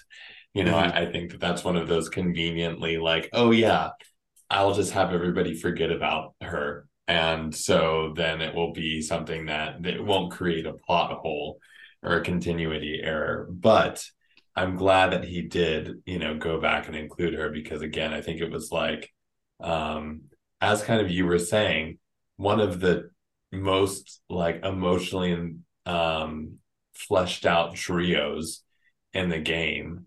Mm-hmm. Um and I mm-hmm. feel like that payoff that we got so many years later was like really, really worth it. That was like what everybody oh, was yeah. talking about, right? Yeah. So um yeah, I think like don't have very strong feelings around the game games like the game aspect of the game but yeah. very strong feelings around the story aspect uh-huh. um and yeah i thought it was yeah really really well what written um that you were able to get so invested in these characters yeah it 358 is such a beautiful game because it's different. I mean, it's similar because it kind of plays like two, so like you kind of you know know the gist of it all, and you, and you know how the story ends for Roxas, and you know how it ends for like even Axel. Uh, so like seeing these characters in the past, like it, it adds this this this layer of like I know what's gonna happen, and it's gonna it's not gonna end well like because I know what's going to happen to Roxas. He's going to get into Twilight Town. He's going to get into the simulated Twilight Town. He's going to get back with Sora. I know what's going to happen to Axel, and he meets his demise into well, demise in quotes. Um, but it adds this layer of just tragedy that is like you you know it's going to happen. It's like you know there's so many different like games or you know, it makes me think of like Persona 3, where it's like the game up front tells you at the start, like you are, uh, don't forget that you are going to die at this. And you kind of want to forget about that as you spend this year doing your mundane jobs with your friends and you you know all you really do is sort of just bond at the clock tower having your ice cream because really all that is all you know as these nobodies these people who were people. They you know and like axel he knows like part of his life before he became a nobody. But you know to people like roxas who was like quite literally born a few days ago all he doesn't have an understanding of anything. He he's more or less told what to do you know to him you know friendship is like doing you know go literally friendship to him is spending time at the clock tower having sea salt ice cream. And sure, you know, to outsiders that would seem very like silly much in the way of the rest of the series to be like oh ice cream is friendship? That's kind of stupid. But you know when you sit down with it and you realize like this mundane game that's like can be very boring at times and kind of like and I'm really doing chores and all this stuff but it's like I and I don't know if this was intentional or not because I'm never it's never been talked about by Nomura, if I if I know correctly. But it's like doing these mundane tasks the game asks you to do day by day, you know, through this the course of the game really reflects kind of like being an adult or growing up and like you get your job and like you're doing these very boring tasks. You know, your first job is like flipping burgers and that's all you do the entire time. That's very boring and not really exciting you look forward to the time when you're off work with your friends and having those times spending time with each other having good memories and you know that's pretty much what all roxas knows because the organization tells them hey do this for us you know kill this monster for us or you know you know all these sort of simple things. And all he has to fall back on is rock uh, axel and Xion. And it's like going through the game and you're knowing that like something something's going to happen. Some there's going to be a moment where it all starts to crumble. Like that's like the un, unnerving despair inside of you waiting for this to happen you know how it's going to end and as you see each brick coming out of the of this sort of foundation of their friendship come out piece by piece by piece you're just like uh, you you're like kind of like hoping it's like can you make it stop like I want them to like have these memories with each other. But it's like the world is saying, no, the things that have to happen have to happen. And you can't stop this. It, it's so heartbreaking to see like, you know, Xion and Roxas sort of realize what they are, which are more or less tools for the organization to get their ultimate plan done. And you're seeing these, you know, young, for the most part, like young kids realize their fates. And it's heartbreaking. It's really heartbreaking to see it all happen.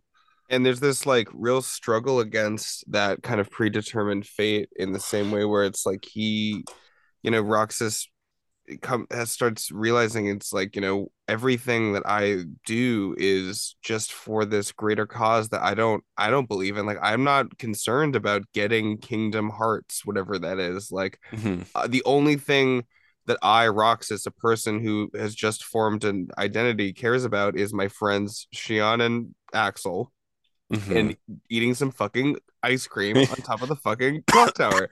And it's like, and then you see these characters like once they develop these these things that make them feel like human and like um connected, then grab onto them and towards the end especially when it becomes all the more like fatalistic and you really start seeing you know the end pieces that you see at the beginning of Kingdom Hearts 2, you just you see them grasp that much harder to the things that's just like, you know, I'm not going to even if, the, if this is the only way forward, I'm not going to let it happen and mm. them having to come to terms with that it's you know, it is predetermined and sometimes fate does kind of like, you know, happen to you. I don't know. It's it's really it's so impactful and it's and and the way that Axel is so like um is so cautious of mm-hmm. being connected with people at the beginning and uh he the way he opens up to Roxas and then knows about what Xion is and still like ends up becoming friends with her anyways. Yeah. It's so uh good. it's yeah, a good it, fucking story. yeah, it you know, you know, because Roxas you know, he is Sora's nobody, and his ultimate goal is basically to get reunited with Sora at the end of the game. And Xion is a puppet that is more or less used by the organization to be like their own Sora or Sora, where she absorbs all of his memories, and as as a result, also also Roxas's memories because you know Roxas and Sora are the same person for the most part. So, and you realize you know their sort of paths always you know they converge on they have either one of them lives or they both fade away and it's like as it becomes more and more clear to both of them what is going to happen to them, like Roxas getting more and more frustrated that all the sort of truths are being kept away from him, and Xion like struggling to accept the fact that you know she's more or less a weapon uh, for some group that she doesn't know anything about, and you and I love too that like she looks different for every other member of the organization. Like to Xigbar, she looks like Ventus, and you know we'll get to Ventus one day. Don't worry about it. To to uh, Xigbar, she looks like Ventus is such yeah. a funny sentence if you don't know Kingdom Yeah, that sounds right. it's yeah. Xigbar, one of the organization members. Ventus is another character who looks like Roxas, but is a completely different person. But again, we will get to the we will get to Ventus one day. Um, but you know, the fact that to um, you know, as the game progresses, Xion's face turns from this sort of like mishmash of like Kairi and Sora, and then by the end of the game, as she's absorbed so much of Sora's memories, she now looks like Sora uh, to Roxas, and you know, it re- and then she presents like the truth to him in the sense of there's no way to progress forward unless one of us dies, basically, and that you know it's you, you see you see these you know teenagers more or less are basically accepting a fate that is predestined for them and they can't escape. Even though they're trying so desperately to escape it you know it's the it's the it's the train out of control it can't stop there's no brakes and they're on a collision course with tragedy and i think this is a, a a good time to mention Vector to the Heavens. The and if I will say, the greatest final boss theme ever written. Um I Vector to the Heavens is like the ultimate most beautiful, sad, melancholic, tragic song ever written for a game as you're forced to fight Xion in front of the clock tower she's this like skyscraper heartless being and you're trying your best to on one hand defeat her but it's like you don't want to defeat her because she's like one of two people that seem to care about you uh, you roxas as a person. And you have this just dramatic orchestra with this you know piano going all over the place it is stunning that Vectors of the heavens encapsulates that moment of just like I want it to stop, make it please stop, but it's like you can't. And you know, I was I think it's a bold take for me to say like that's the best final boss theme ever written in a game, but I, I'm sticking to my guns on that one. It is the best final boss theme I've ever heard. It's so sad. It's also it gets you in the mood for a final boss, but it's like the mood, the vibes are off, I guess you could say the, the final refrain of that piece of music perfectly because it's it's very like I don't have the perfect technical terms for it, but it's very like minor and sad and like uh sorrowful for a lot of it. But there's this like bittersweet like like overflow of emotion and that comes with the way they like recontextualize that original melody in the final version, like hmm. the, the very last refrain or whatever, that it just swells up like an over like an emotion from like your chest like it's so overpowering and it's from what i understand I, I remember and i haven't actually played this replayed this one before this but like it's basically Xion realizes that her continuing to exist is going to either kill or you know erase or kind of suck all the life out of roxas she realizes yeah. she is kind of the being alive for her means killing Roxas, so she's kind of antagonizing him to kill her, and you know, yeah, it, it so it's it, a yeah. You sorry, sorry. It just it's just that it, it really communicates this feeling of like you know, um, I just of of really tragic love for someone when you realize something is just it, it just is a bad situation and then people are just you know I don't know. It's it's so beautiful. Yeah. And it... Yeah, it it it it it perfectly encapsulates that feeling. It's like, you know, Shion knows what she is, and she knows to an extent that what Roxas is, and they're more or less the same person, but they're like, you know, they have their own interests, they have their own likes and dislikes. They're they're they're two people while being the same person, more or less. They're forms of Sora. And, you know, it's very it's heartbreaking. Like Xion wants Roxas to kill her. Like she knows in order to save her friend, in order to undo, like to give the middle finger to the organization for ruining their lives, she's like, you have to kill me, which in a result will wipe all memories of her from everybody who's ever known her.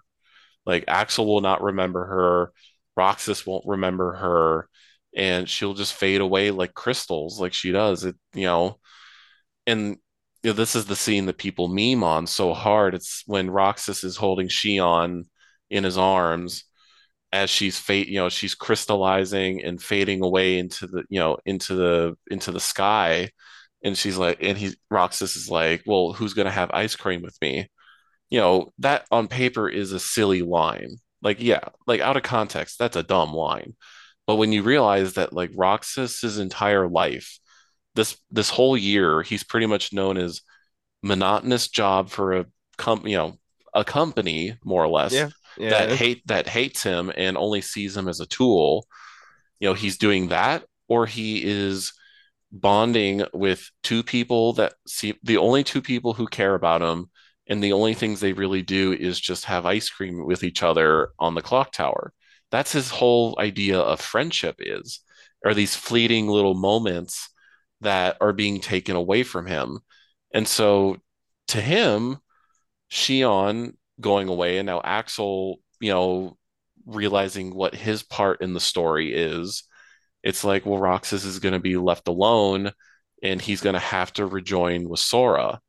And, you know, his his fleeting understanding of what it is to be a person is like taken away bit by bit. And it's just oh man it's just incredible. Like this is Nomura at his peak. And I feel like if you even though the cutscene movie that's in the 1.5 collection I think does enough to get you on board with what's happening Mhm. playing playing the game playing that monotonous part and being rewarded with your like one bit of solace and friendship I think is the real powerful thing that the DS game brings to the table.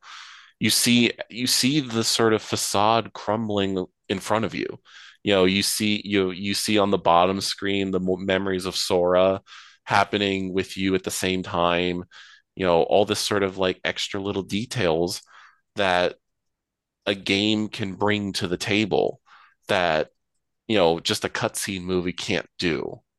Um, Yeah, I think I think like the monotony of the tasks are like really, really key in developing out um like the actual, you know, payoff uh, of the end, the mhm. the characters' friendships after work. Um, you know, could I say that yeah, it'd be great if like the game didn't have to be a monotonous?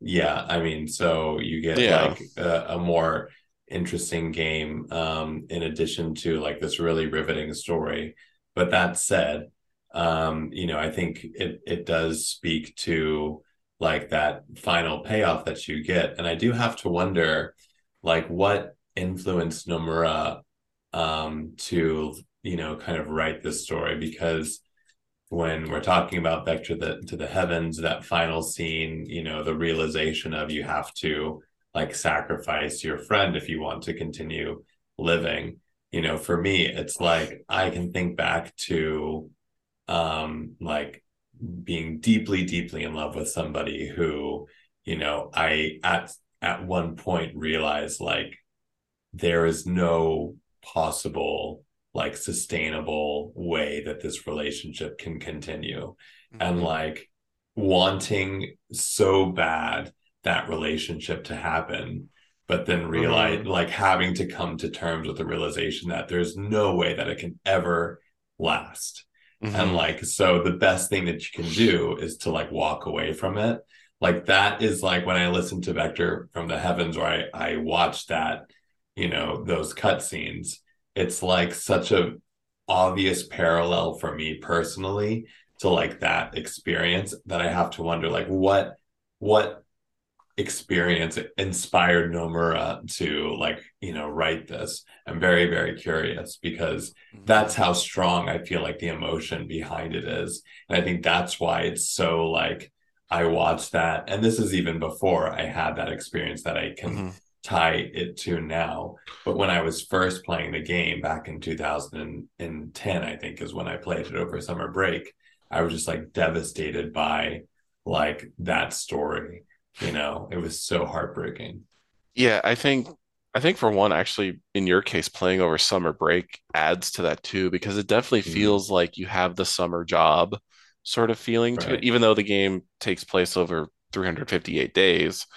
It still feels like the sort of melancholic summer vibes when you know everything starts off and you have your friends and it's ah, da, da, da, da, da, and then you the threat of going back to school in a way is always looming over you and you won't have mm. these moments by ourselves with each other i think playing i think this is like a great summer game in a weird way yeah. like this is a, a great way for a summer but i, I the, the main like th- a listlessness to it that is very mm-hmm. like mm. summer vacation of like oh we do have like one thing to do today but then it's like there's literally nothing else just go back to the castle it's like well we could go hang out, I guess, right? Like, let's yeah. go do that. yeah, it, which also kind of ties in Roxas's theme. You know, Roxas, even in two, when he's introduced in two, where he's on summer break with his, you know, his perceived friends of Hayner, Pence, and Olette in that game too. Like, there's another sort of melan- you know, melancholy summer break mood to it all too. But I think, I think with three five eight days encapsulates so perfectly that I think is Nomura's strong point as a as a creator is that he's not particularly concerned about plot points leading into each other or plot points making sense in the sort of like logically speaking. He's not a logical writer or director. In you know he's not concerned about well if roxas does this then that person's going to do that as a result blah blah blah blah blah. He's much more concerned about delivering emotional crescendos and uh i forget the the musical term for when it gets quieter but he's always about building up to a, a, a an explosive moment of emotion and learning how to sort of bring it back down and learning how to control that in a playable means you know and i think 358 is such a great example of this too because like we were saying you know you're doing the very boring mission based structure of the game where more or less of the time you're doing repetitive things over and over and over and over again and you're going to a lot of locations that you have gone through in previous games over and over and over and over again. And it becomes this monotony where your rep, you know, your sort of saving grace from this all is those fleeting moments.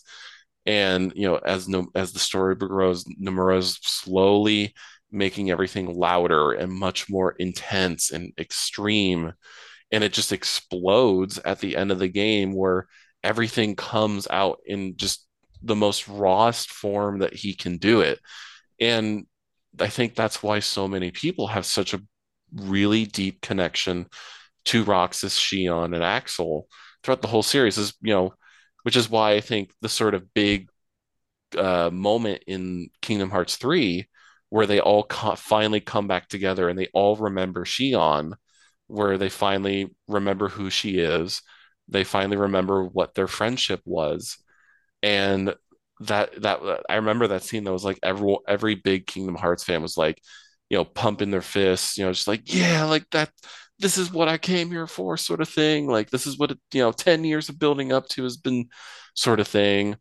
And I think that's really, that's the beauty of Kingdom Hearts in a way is like, you feel these emotional stories that you know are true and you've experienced in one way or another like you said nick personally with your the relationship aspect these are all stories you know that we all have experienced whether we have or we will experience them in our lives and it doesn't particularly matter the sort of logistical underpinnings of what a heartless is, what a nobody is, what's a sleeping world, what's you know what's a unversed, what's a dream eater, like all these like superfluous details.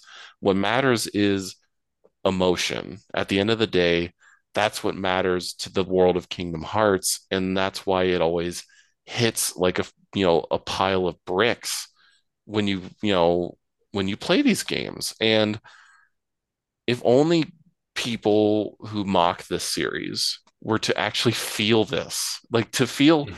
the pain of Roxas and Xion the two you know the two in 358 days over two to feel this this you know this tragic story of fret two friends being ripped apart through circumstances outside of their own control if only people could actually see that for what it is and not duh, he just compared his friendship to ice cream like mm-hmm. mm.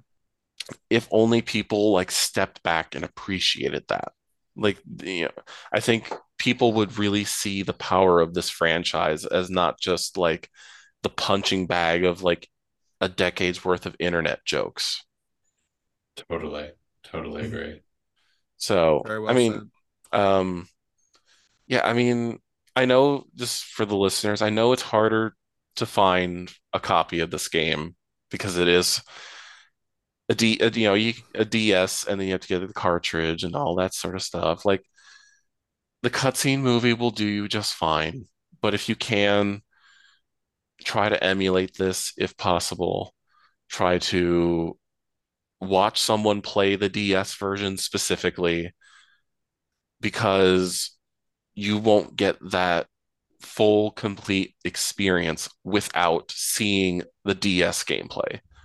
Hmm.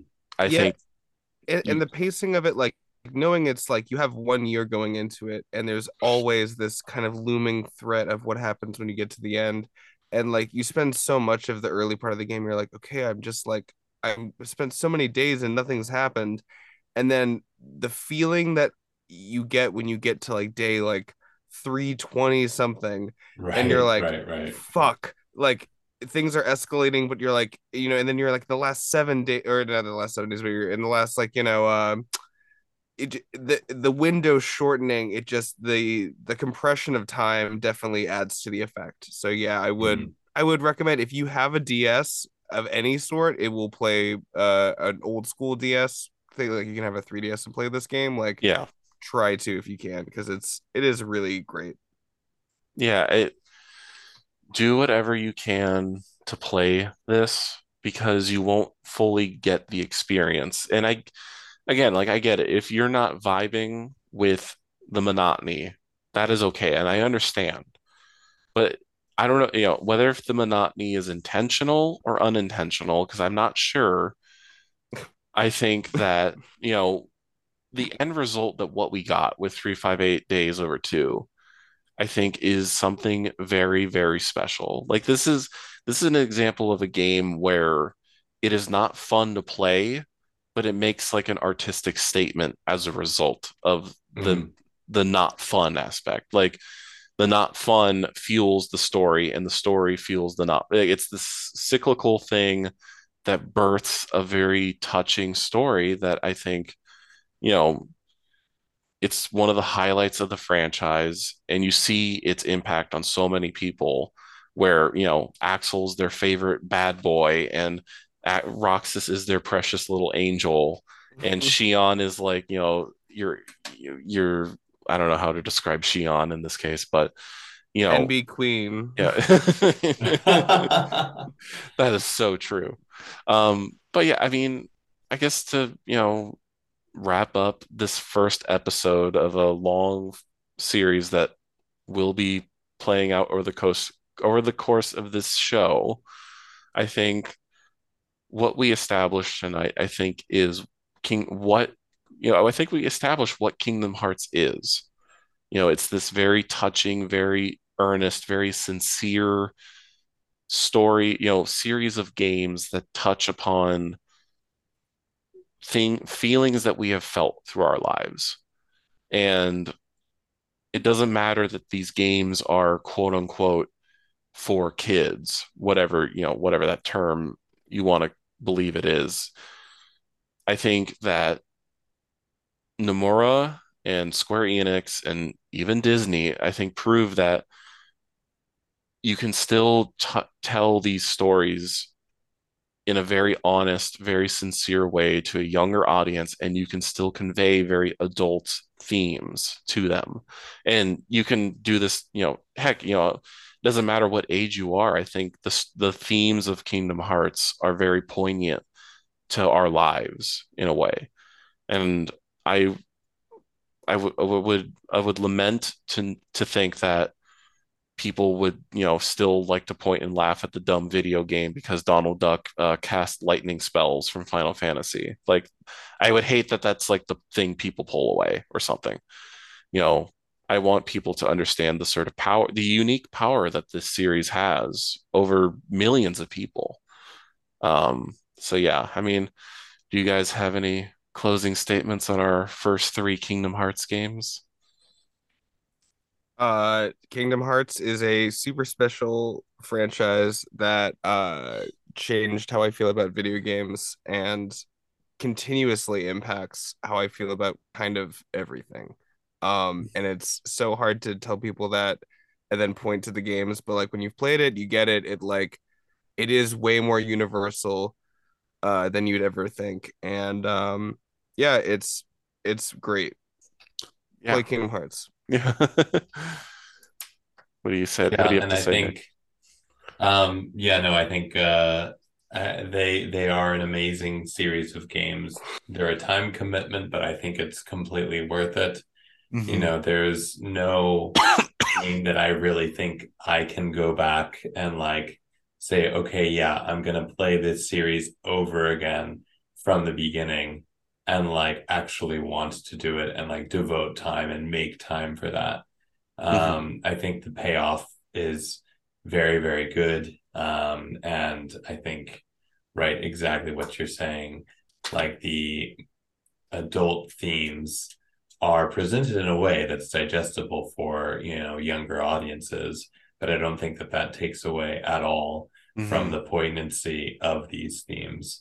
So it is really something that I'm I'm very very grateful of its existence, you mm-hmm. know, and I'm I'm grateful that I'm able to kind of talk about it, you know, with other fans here today. Yeah, no, it, yeah, I'm grateful too that I have two people here who get Kingdom Hearts, you know, at its core, because you know it's very easy to sort of mis misinterpret this franchise, and in many ways, I think Kingdom Hearts is very much in line with a lot of Disney's own works. You know, it's these are things meant for like younger people, but they can be for the whole family. They can they impart very important life lessons, they impart truths to younger people, like and they reinforce life experiences for adults that is masterfully done in in a unique way that we rarely get to see in a long running series. And you know, I hope through the the course of this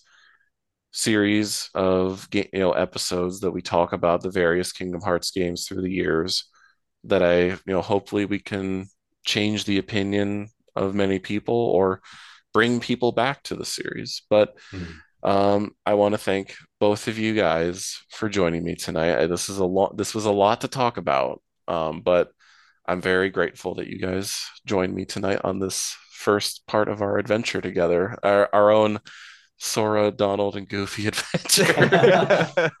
uh, but yeah, no, I'm thankful no, thank for you, you, guys. Thank you for having us. this was a lot of fun. Us. Yeah, that's no, awesome. Yeah, no, um, and I think that's where we will stop the recording. A scattered dream that's like a far off memory. A far off memory that's like a scattered dream. I want to line the pieces up yours and mine. Uh-huh.